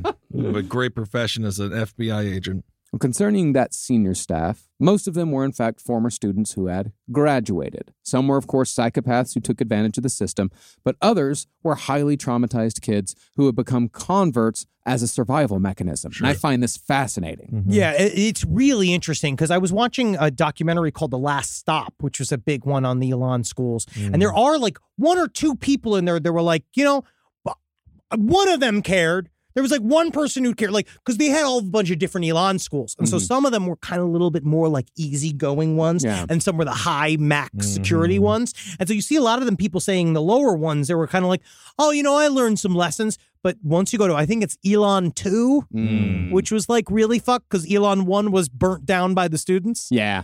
Wow. Yeah, Elon 1 was burnt. That's how bad the school was, is that it was literally burnt down by their own constituents. They had a, then they just rebuilt a new one right down the road. Mhm. Right. So it's just Stockholm syndrome survival, basically. It's a little more then, complicated. uh, Oh, yeah. Yeah. I Wh- mean, what do they call it when a prisoner gets uh, institutionalized? Institutionalism. Yeah. Well, as author Maya Zolovitz puts it in her book, Help at Any Cost, people who go through these programs have been conditioned to support and accept the treatment they've received through the sunk cost fallacy. They overvalue their experience because they have paid so dearly for it already. Hmm. Mm. Some participants, in order to just deal with the trauma they've gone through, they need to have their suffering to have served some purpose. I get it. Right. Then, Yeah. once they feel the joy when the abuse is over, once they've graduated, they see their experience as transformative rather than useless and unnecessary. It's like after you get through level five at UCB and realize you didn't make a house team and you spent twenty five hundred dollars. Yeah, but now you you're are, just some bald guy in converses that no one will fuck anymore. but you are slightly better public speaker. yeah. Well, another tactic used in this vein is the mystical manipulation technique, which is a little closer to a cult strategy.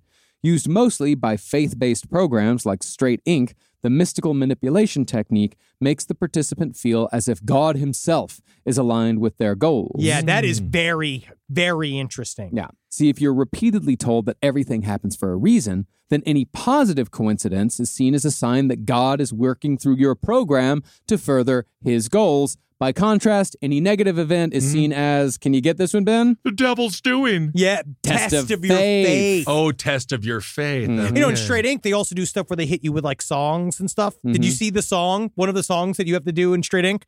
I am straight, hear me roar. And numbers too big to ignore. And I know too much to go back and pretend. Cause I've heard it all before. And I've been down there on the floor. I be I am straight, hear me roar. I kind of like it.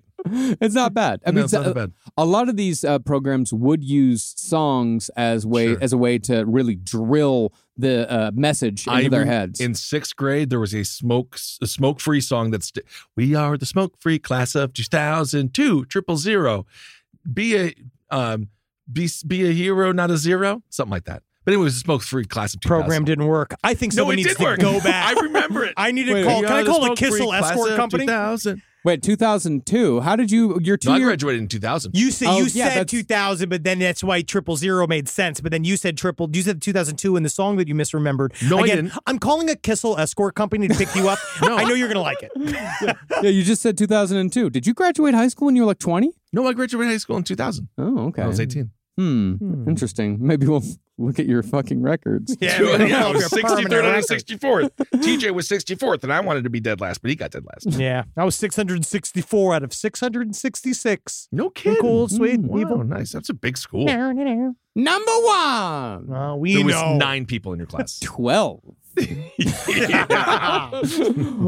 Well, this way of looking at the world, you know, the whole thing of like, you know, if it's good, God's working through me. If it's bad, it's a test. It Right. essentially rewires your brain into a new belief system where the program is the only thing that matters. Because again, it's the it's you're in or out. Because once you're in it, you're fucking in it. Yeah. And you're not getting out of it. So you have to find out a way to work your way through. Besides just killing a bunch of people Mhm. until the cops come at you, you have to kind of ship up. hmm And then once you abandon your old value system for a new one, the things that you might have previously thought wrong are suddenly right.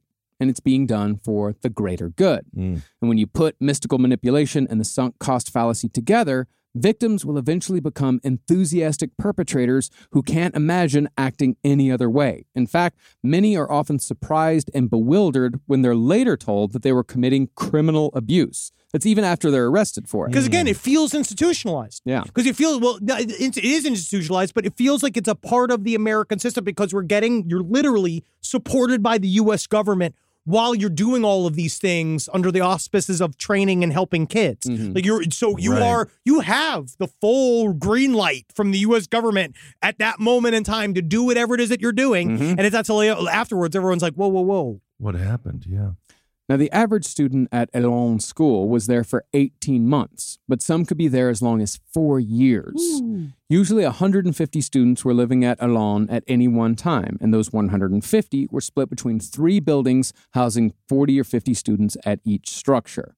Following a strict social hierarchy where the students were made to police and inform on themselves, everyone was split into two classes strengths and non strengths. Mm-hmm. Non strengths couldn't talk to strengths or non strengths, but strengths could talk to non strengths. If a non strength talked to a strength without being addressed first, or if they talked to another non strength at all, At all. they would be in violation of a list of rules called guilts.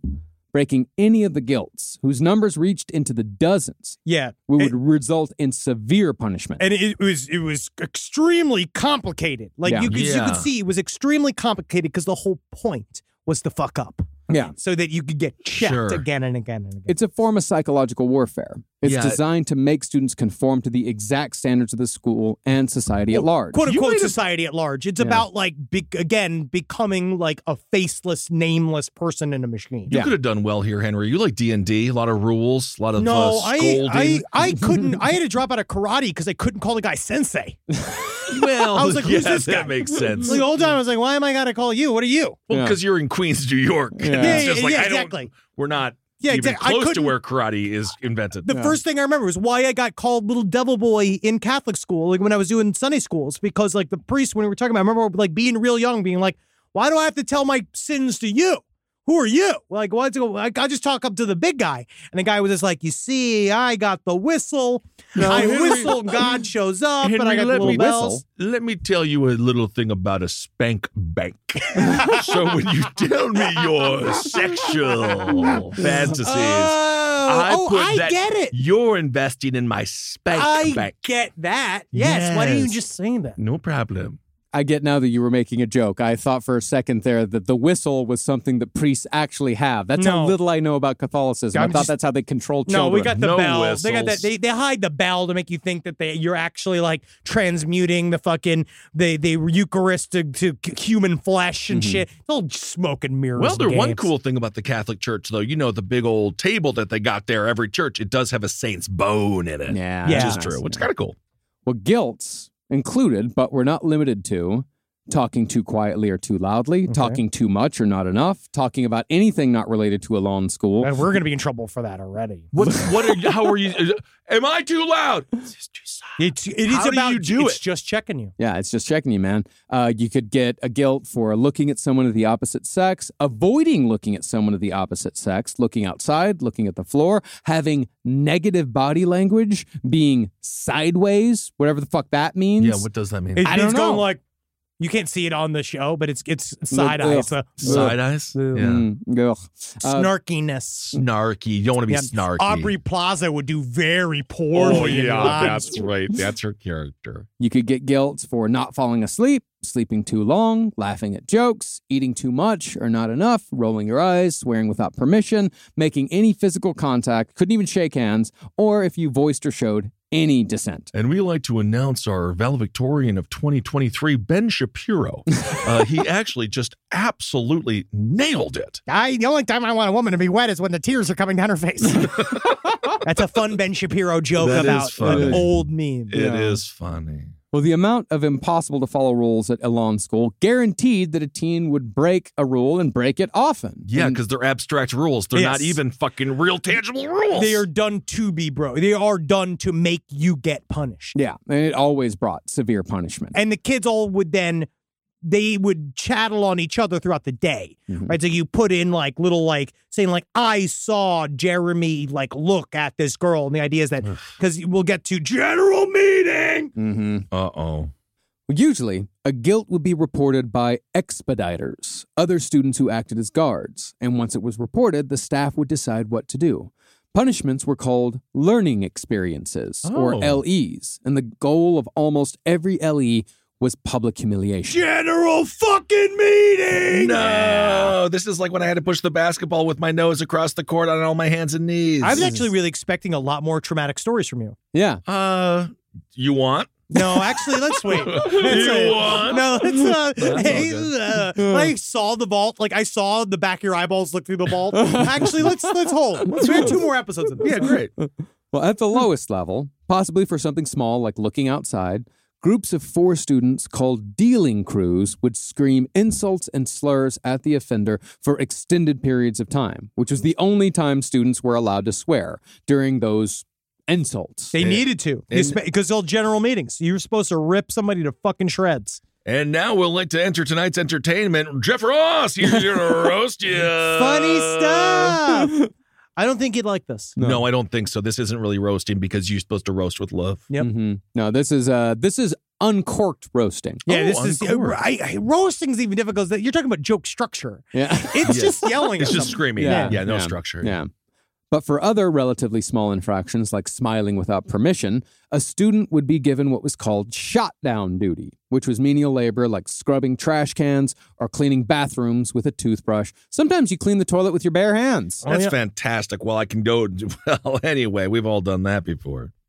I he Done. skipped the part where he said what it is that he did. I just don't. I don't want to know. Again, No, we don't I, have to. I- It's that- fine. well, again, Yeah, we've got two more episodes. Yeah, of we this don't have now. to know. We Yeah. don't have to know.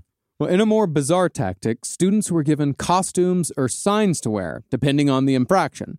If a student acted immature, they would be forced to wear diapers over their clothes, put pacifiers in their mouths, and hold rattles. And sometimes they wear a sign that says, I'm a big baby. Okay, it's kind of like the hazing from uh, that one sh- that one fantastic movie, Dazed and Confused. No, th- it is a little bit of that. It's also just a way to debase someone completely. Yeah. Yes. Because in Days of Confused, that's like 30 minutes, maybe. Yeah, no, and 20. they're free afterwards, and they're Yeah. really accepted, and they get to go to the big kegger afterwards. And I did It's do a big thing in party. uh, in Sunday school where I had to, I got to stand on my knees and hold two books in my hands. sure, You do yeah, that like thing? like Justice, like Lady Justice. yes, yeah, Or like Jesus Christ. just like him. just like Jesus. Mm-hmm. Yeah, with the mouth open for sucking. Hmm. Well, if a kid even considered escaping, they'd be labeled as a split risk, and they were given shoes without laces and were forced to wear bright yellow shirts and tiny pink shorts. Very Joe Arpaio of them. Yes. And if they were still considered a risk, or if they tried escaping anyway,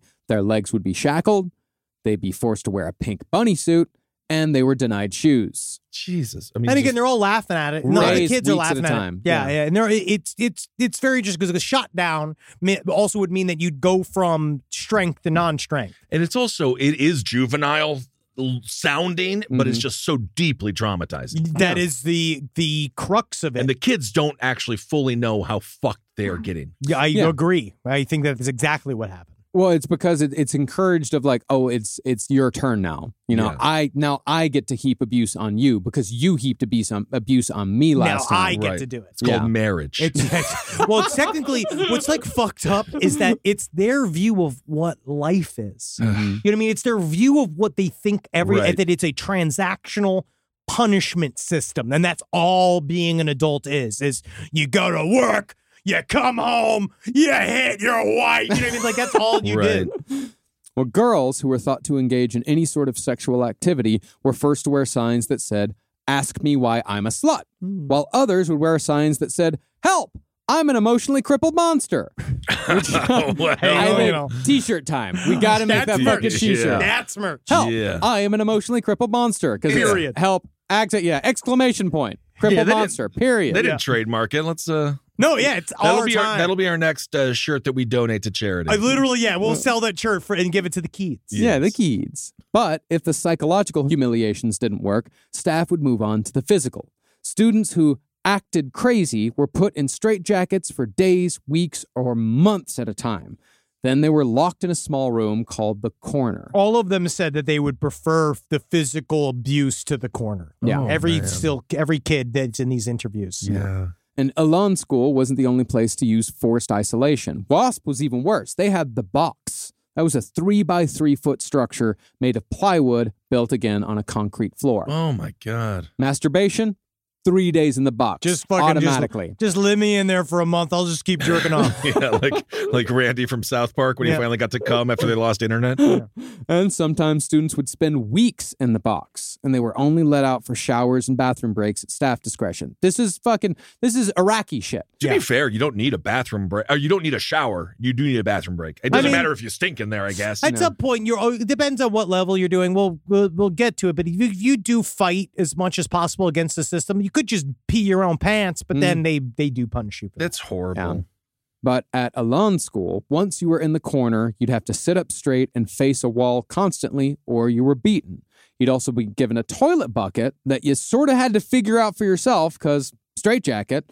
Uh, yeah. Um, But sometimes they'd just dump it on your head for really no reason. Oh, no yes, that was a God. big thing that they did there. Yeah, now, dumping disgusting things over people's heads. This was a common tactic at Elon School, so much so that they even had a name for their special slurry.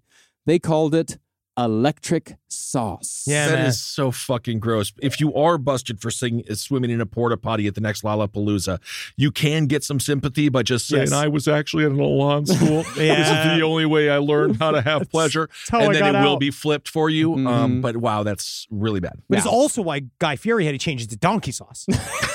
Because he said that the donkeys, he said donkey sauce sounded more palatable. It is more palatable, and it's guy. That's right. Electric sauce was a mixture of garbage, ketchup, mustard, cigarette butts, Jesus, and sometimes human feces if they're feeling froggy. just sometimes. Just sometimes. And that slop would be poured over the offending student's head as punishment for whatever. I actually think it's worse that the human feces is only sometimes. Why? Because you never know. You 'Cause if never know. If you come to expect the human feces every time, you can build up Yeah. an expectancy to anything. Well, maybe that's maybe that's something they can debate at their next big meeting. perhaps. Should It's we over. always have it? The Elon Yeah. schools are thankfully over. Yeah. Thank God. Sometimes students would be handcuffed to tables or their own ankles for days, and spanking with ping pong paddles were common. All of this, of course, encouraged rampant sexual abuse at Alon School for both pleasure on the part of the perpetrators and punishment for the students. Yeah. One staff member defended the molestation of a girl by calling it love therapy, while other girls were locked in rooms with boys who had histories of rape, sometimes for God. weeks at a time. But at the end of it, the punishment at a lawn school that's probably the most well known is the ring. Yeah. This is for la- like was it the last means, last the last uh, the Uh-oh. last chapter. Mm-hmm. I don't like it when they have these kind of um ambig- uh, ambiguous names. Well, that's how they do it. It's all it's Terrifying. all cult mentality shit. Used as both a means of entertainment and punishment, the ring featured one student as the star of the show. If a student committed a big enough guilt, he'd be pushed into a boxing ring, given gloves and a mouth guard, and dubbed the bully. While the entire student body hurled abuse at the bully, the kid was forced to fight a never ending stream of opponents with no rest. Yeah, you just have to keep going, and they just send in fresh guys, and send in, they would start with the big kids, and they just keep sending in people because, according to the founder of Elon School, he was like, the bully can never win. hmm Oh.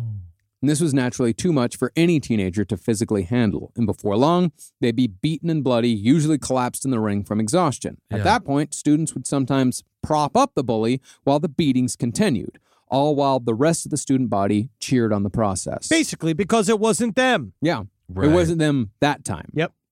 Now, the ring was well known to Maine state investigators for years, but they actually defended the use of the ring by saying that it was only used when the offending student committed repeated acts of Mm. violence, and the bouts were supposedly evenly matched. But it also kind of feels like, why didn't you uh Call the police then. Yeah. You know what I mean? Like, why instead of you just you bunch of random people, Well, like, it's- they're a truly violent and scary person. Yeah, but it seems like one of those things where like we take care of our own, you know, Yeah, and they get right. and they actually get respected for taking care of their own and not Yeah. involving, not using social services, not using their taxes. Yeah, because then they'd have to do their jobs. Yeah. and that's a fucking that sucks. Yeah. I love the ring. you want to go down that road? it's a final spark. They're gonna pour poo poo on your head on that road. Yeah, I You might as well love. stay here I love when because they sometimes do the boob. that is better. Yes. Well, that even matching in the ring, that did not seem to be the case for 15 year old Phil Williams, Oh. who died in the ring in 1982. Now, Phil suffered chronic migraines, but when he complained of headaches at the Alon School, he was put into the ring because complaining was a guilt. Well, they also said that he was faking it. hmm Oh yeah. Well, that's everything is faking it. Nobody ever has any actual Right. real medical problems. It's always fake. You're just trying to get out. well, Phil lasted through the constant barrage of punches from rage-filled teenagers for 10 minutes, refusing to fight back the whole time. But after 3 rounds, he collapsed, vomited, turned blue, and died. Oh my god. Now, his family was told that he died from a brain aneurysm rel- unrelated to the ring, but a student later got hold of the family and told him what really happened. But since the Maine medical examiner's office did no autopsy, did it put it down as natural causes, Uh-huh. nothing to be done Well, because it was the Wow. word of the students versus the word of the staff. Again, the main medical examiner has got like he's got to deal with like a dude got his arm bit off by a phantom clown. Oh, that was horrible. He's got like that was fucking Yeah. f- terrifying, and it turned out then all these kids went ham on their little girlfriend. And then Look the end of at that his, story- his, his face got You ripped should be off like, by sap. Yeah, that was Walking by a crazy. tree. dude. You gotta be careful. yeah. What else do they have to do in this town other than look into this? They all have to defend themselves from the imagination of Stephen King at all times. Incredibly, the ring was still used for another 20 years. But presumably, after the death of Phil Williams, a lawn school changed what happened if a student refused to fight back. Instead of beating them until they died, the staff would call what was known as a general meeting, dreaded by every student at a lawn school Uh-oh. as the worst of the psychological punishments. General fucking meeting. I don't want to go. In a general meeting, which could be ring related or not, the entire student body would convene in a dining room after a staff member screamed, General meeting.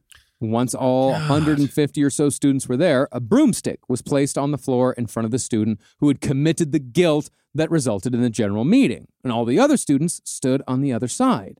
The staff would then order the students to, quote, get your feelings off, and a session of screaming insults would begin that lasted between 40 minutes and two hours. See, they don't understand is that you could get all of this out if you just get yourself a podcast. Yeah. Yeah, absolutely. Then you can yell and scream. I'm a professional yeller. Yeah. I don't think they had Yeah. that yet, though. No, well, they had radio. Yeah. Yes. But that took a lot. I Yeah, it was a mean, I, big technically, barrier I had to to go to entry. college for that. Yeah. Yeah. No, I think and it they was a- did nothing. It's really kind of victim blaming, isn't it, Henry? No, what you I just am said? not saying I am being a fun person. Okay. Okay. Well, every student would either take turns or all at once scream abuse at the guilty student, saying whatever they wanted, however they wanted, no matter how cruel the statement. It And in needed fact, to the be cruelty cruel. was the point. Yeah, Right. it needed to be cruel. This was an attempt to thoroughly, mentally, and emotionally break the teenager. And while it might sound rare, general meetings were called multiple times a day. all Wow. day long. The chaos and like I guess that's also like what made the Elon schools that much more notorious than the other ones is just the general sense of total chaos Yeah. that the environment was because Yeah. it was these things were all popping off around you all day long. You never knew where you stood. Yeah. Right. Every where you went, you had eyes on your back. You were and we were all again, you were all hanging yourselves by the same noose. And it happens so fast you can't even think. No. Yeah.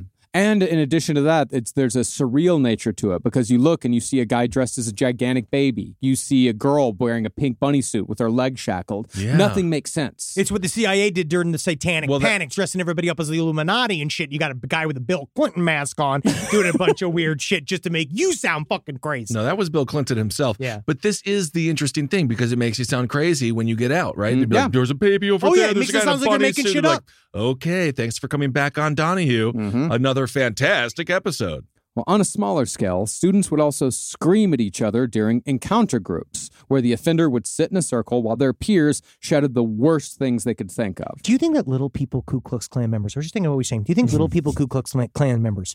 Do you think they have to make the shit like custom, or do you think they buy they buy hoods for kids?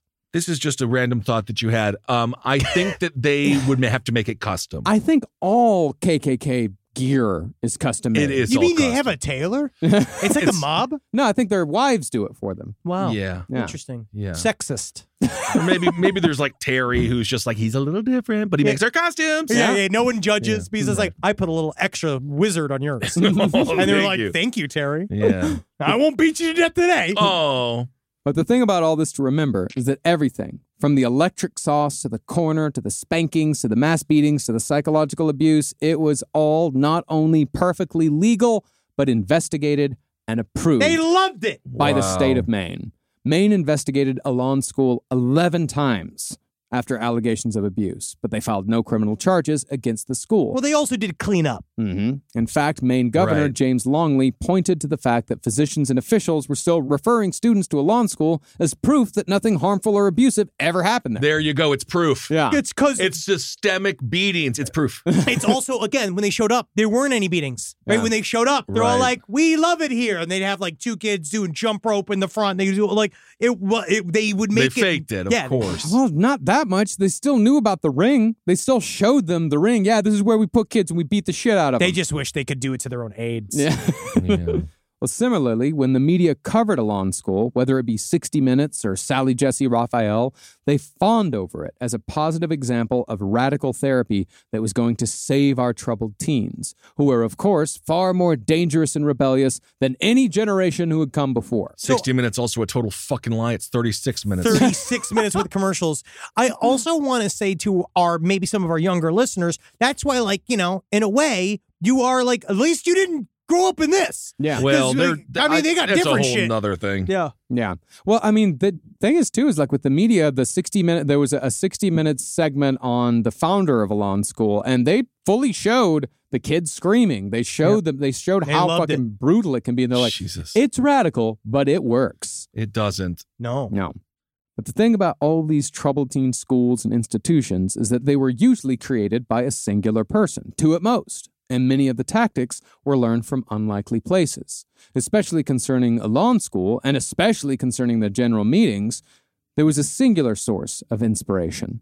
That source was a drug rehabilitation program turned cult called Synanon, which is the Oh. story we'll tell on the next episode of our series on the troubled teen industry. Yeah, dude. All right, I brutal want, I shit. want them to release the kids. Yeah, release the kid. Man, Release honestly, the like, let the kids. kids do whatever the hell it is they want, right? Well, I mean, just don't send them to the highly abusive school where uh, they're, you know, fucking shattered emotionally. and Is it so physically. wrong for kids to have a couple of ciggies and drink some malt liquor and do some like fucking like a little bit of like Cherry fish Coke. tails and stuff? You know what I mean? Like, No, it- That was, that was is my not. child. That was my teenage years. Yeah. is it that wrong? Yeah. No, it's not. Marlboro It's called- Reds. I mean, It's called adolescence. And you learn. You, you get a big cigarette for the first time. You choke and you, you choke up a bunch of blood and shit. And then Yeah. you know I love to smoke now. Yeah. Right. And then you do that for like 15, 20 years. Oh yeah. right. Mick- and then you're Mickey's just Big- fucking all fucked up. Mickey's Big Mouths. They still sell Red Dog beer.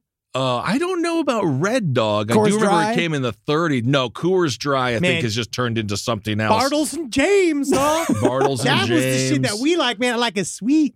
Keystone, Natural Lights, Mm-hmm. uh, all Mm. Boone's the real. Farm. Boone's, Boone's Farm. is still around. What was for that sure. wine that had flavoring in Mad it? Dog 2020. You know what I'm And talking that was a about? Thunderbolt. Something Night like Thunderbolt. Train. There was Blue no- Nun. There was one that was more like Ah. a lady. It was like it was shop to ladies. It was called like Palisades or something. Something like that, yeah. Um, yeah, let the kids have a couple of drinks. Look in, in Europe, they do Well, it you all don't the time. let They them. only, the only have kids have... to have it themselves. They have to figure out how to get it done and not get caught. Makes them smart. I think so. Absolutely. All right, everyone. Well, thank you so much for listening. It's educational, and I love this series. I was like, why are we covering this? It sounds very serious, but uh, it is I important. think we nailed it. oh yes, we did, and you didn't fucking beat me down. You didn't beat me fucking you down. know, you see, you're strong. You're strong. You're holding them vault doors together. Absolutely. Um, all right. Do we have anything to say to anybody? Release the butthole tour. Release the Butthole Cut Tour is coming to a city near you if you are are on the West Coast and in Los Angeles or the other city or San Francisco, San Francisco. then it is coming to you. We're going to probably be there. I can't wait. And of course, I'm San gonna go- I- Francisco, for- I've seen it, and they have released the butthole. There is a lot of human shit there. Oh, there really is. Yeah. But in LA, uh, we might make a little bit of an appearance. Come and check, uh, come and Yes, see the uh, yes. Bourbon Room and the, see their. They, they put them together. It's a thick ass show, It's fantastic. and it's great. um, anything else? I think that's all we got. Uh, Last all right. comic book on the left. We know with volume two, due to supply issues, it was pushed, but Supply it is coming chains. out in February. yes, Yep. Um. So it is. It is. Uh, we, we we know. We've heard. we've heard. Listened. Learned. Grown. Shown progress. Moving forward. All right, Henry, get in the ring. Oh no. No. Beat me, boys! Oh, All right, God come damn it. on. He flipped yeah, it and reversed fucking it. Uh. Spank the hell out of me. yeah, harder, you bitch. Flip it Uh, and reverse it. All Didn't right, ring everyone. motherfucker Bob Guccione Jr. I know. I was thinking him. Apparently, Axel was kind. Of, Axel Rose kind of a tough dude in real life. no, I bet. Yeah. look at the. If you have, I don't know, lot not of- dance. He not means to he- be all pop culture here. Hey. Talking about Guns N' Roses. hey, Lafayette, Indiana, man, you don't come from those mean streets unscathed. Yeah. Absolutely. Doja Cat's not a cat at all. No, she's not. Uh, apparently, kind of eating feces there. But anyway, uh, thanks for supporting all the shows here on the network, and uh, hail yourself. Hail Satan. Elgin, eating Just delicious. feces? Uh, there's- Doja Cat's eat something poop. about she it. I- ate some poop. She ate I, some poop Um, I, I on don't wanna- purpose. I don't know about. I don't know. Something with the kids and TikTok or It's something. some kind of eating poop challenge that the kids Pop- do. that's the only pop culture reference, and we don't know it. What kind of poop? We don't want to talk Cat about poop? it might be hers. It. if it's hers, it's cat poop. This show is made possible by listeners like you. Thanks to our ad sponsors, you can support our shows by supporting them. For more shows like the one you just listened to, go to lastpodcastnetwork.com.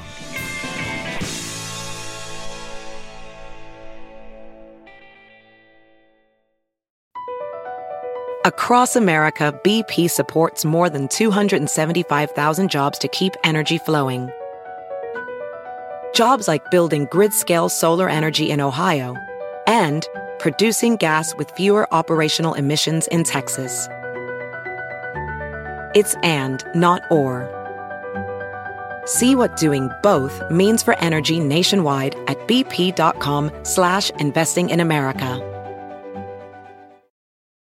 This is a message for anyone with high LDLC or bad cholesterol who has had or is at risk of having a cardiovascular adverse event. Merck is studying an investigational medication to see whether it may help lower the risk of future cardiovascular adverse events. Cardiovascular disease is the leading cause of death worldwide, and in the United States alone, there are over 73 million people living with high LDLC. To learn about whether you may qualify, visit coralreefstudies.com now. Again, that is C O R A L R E E F S T U D I E S dot com.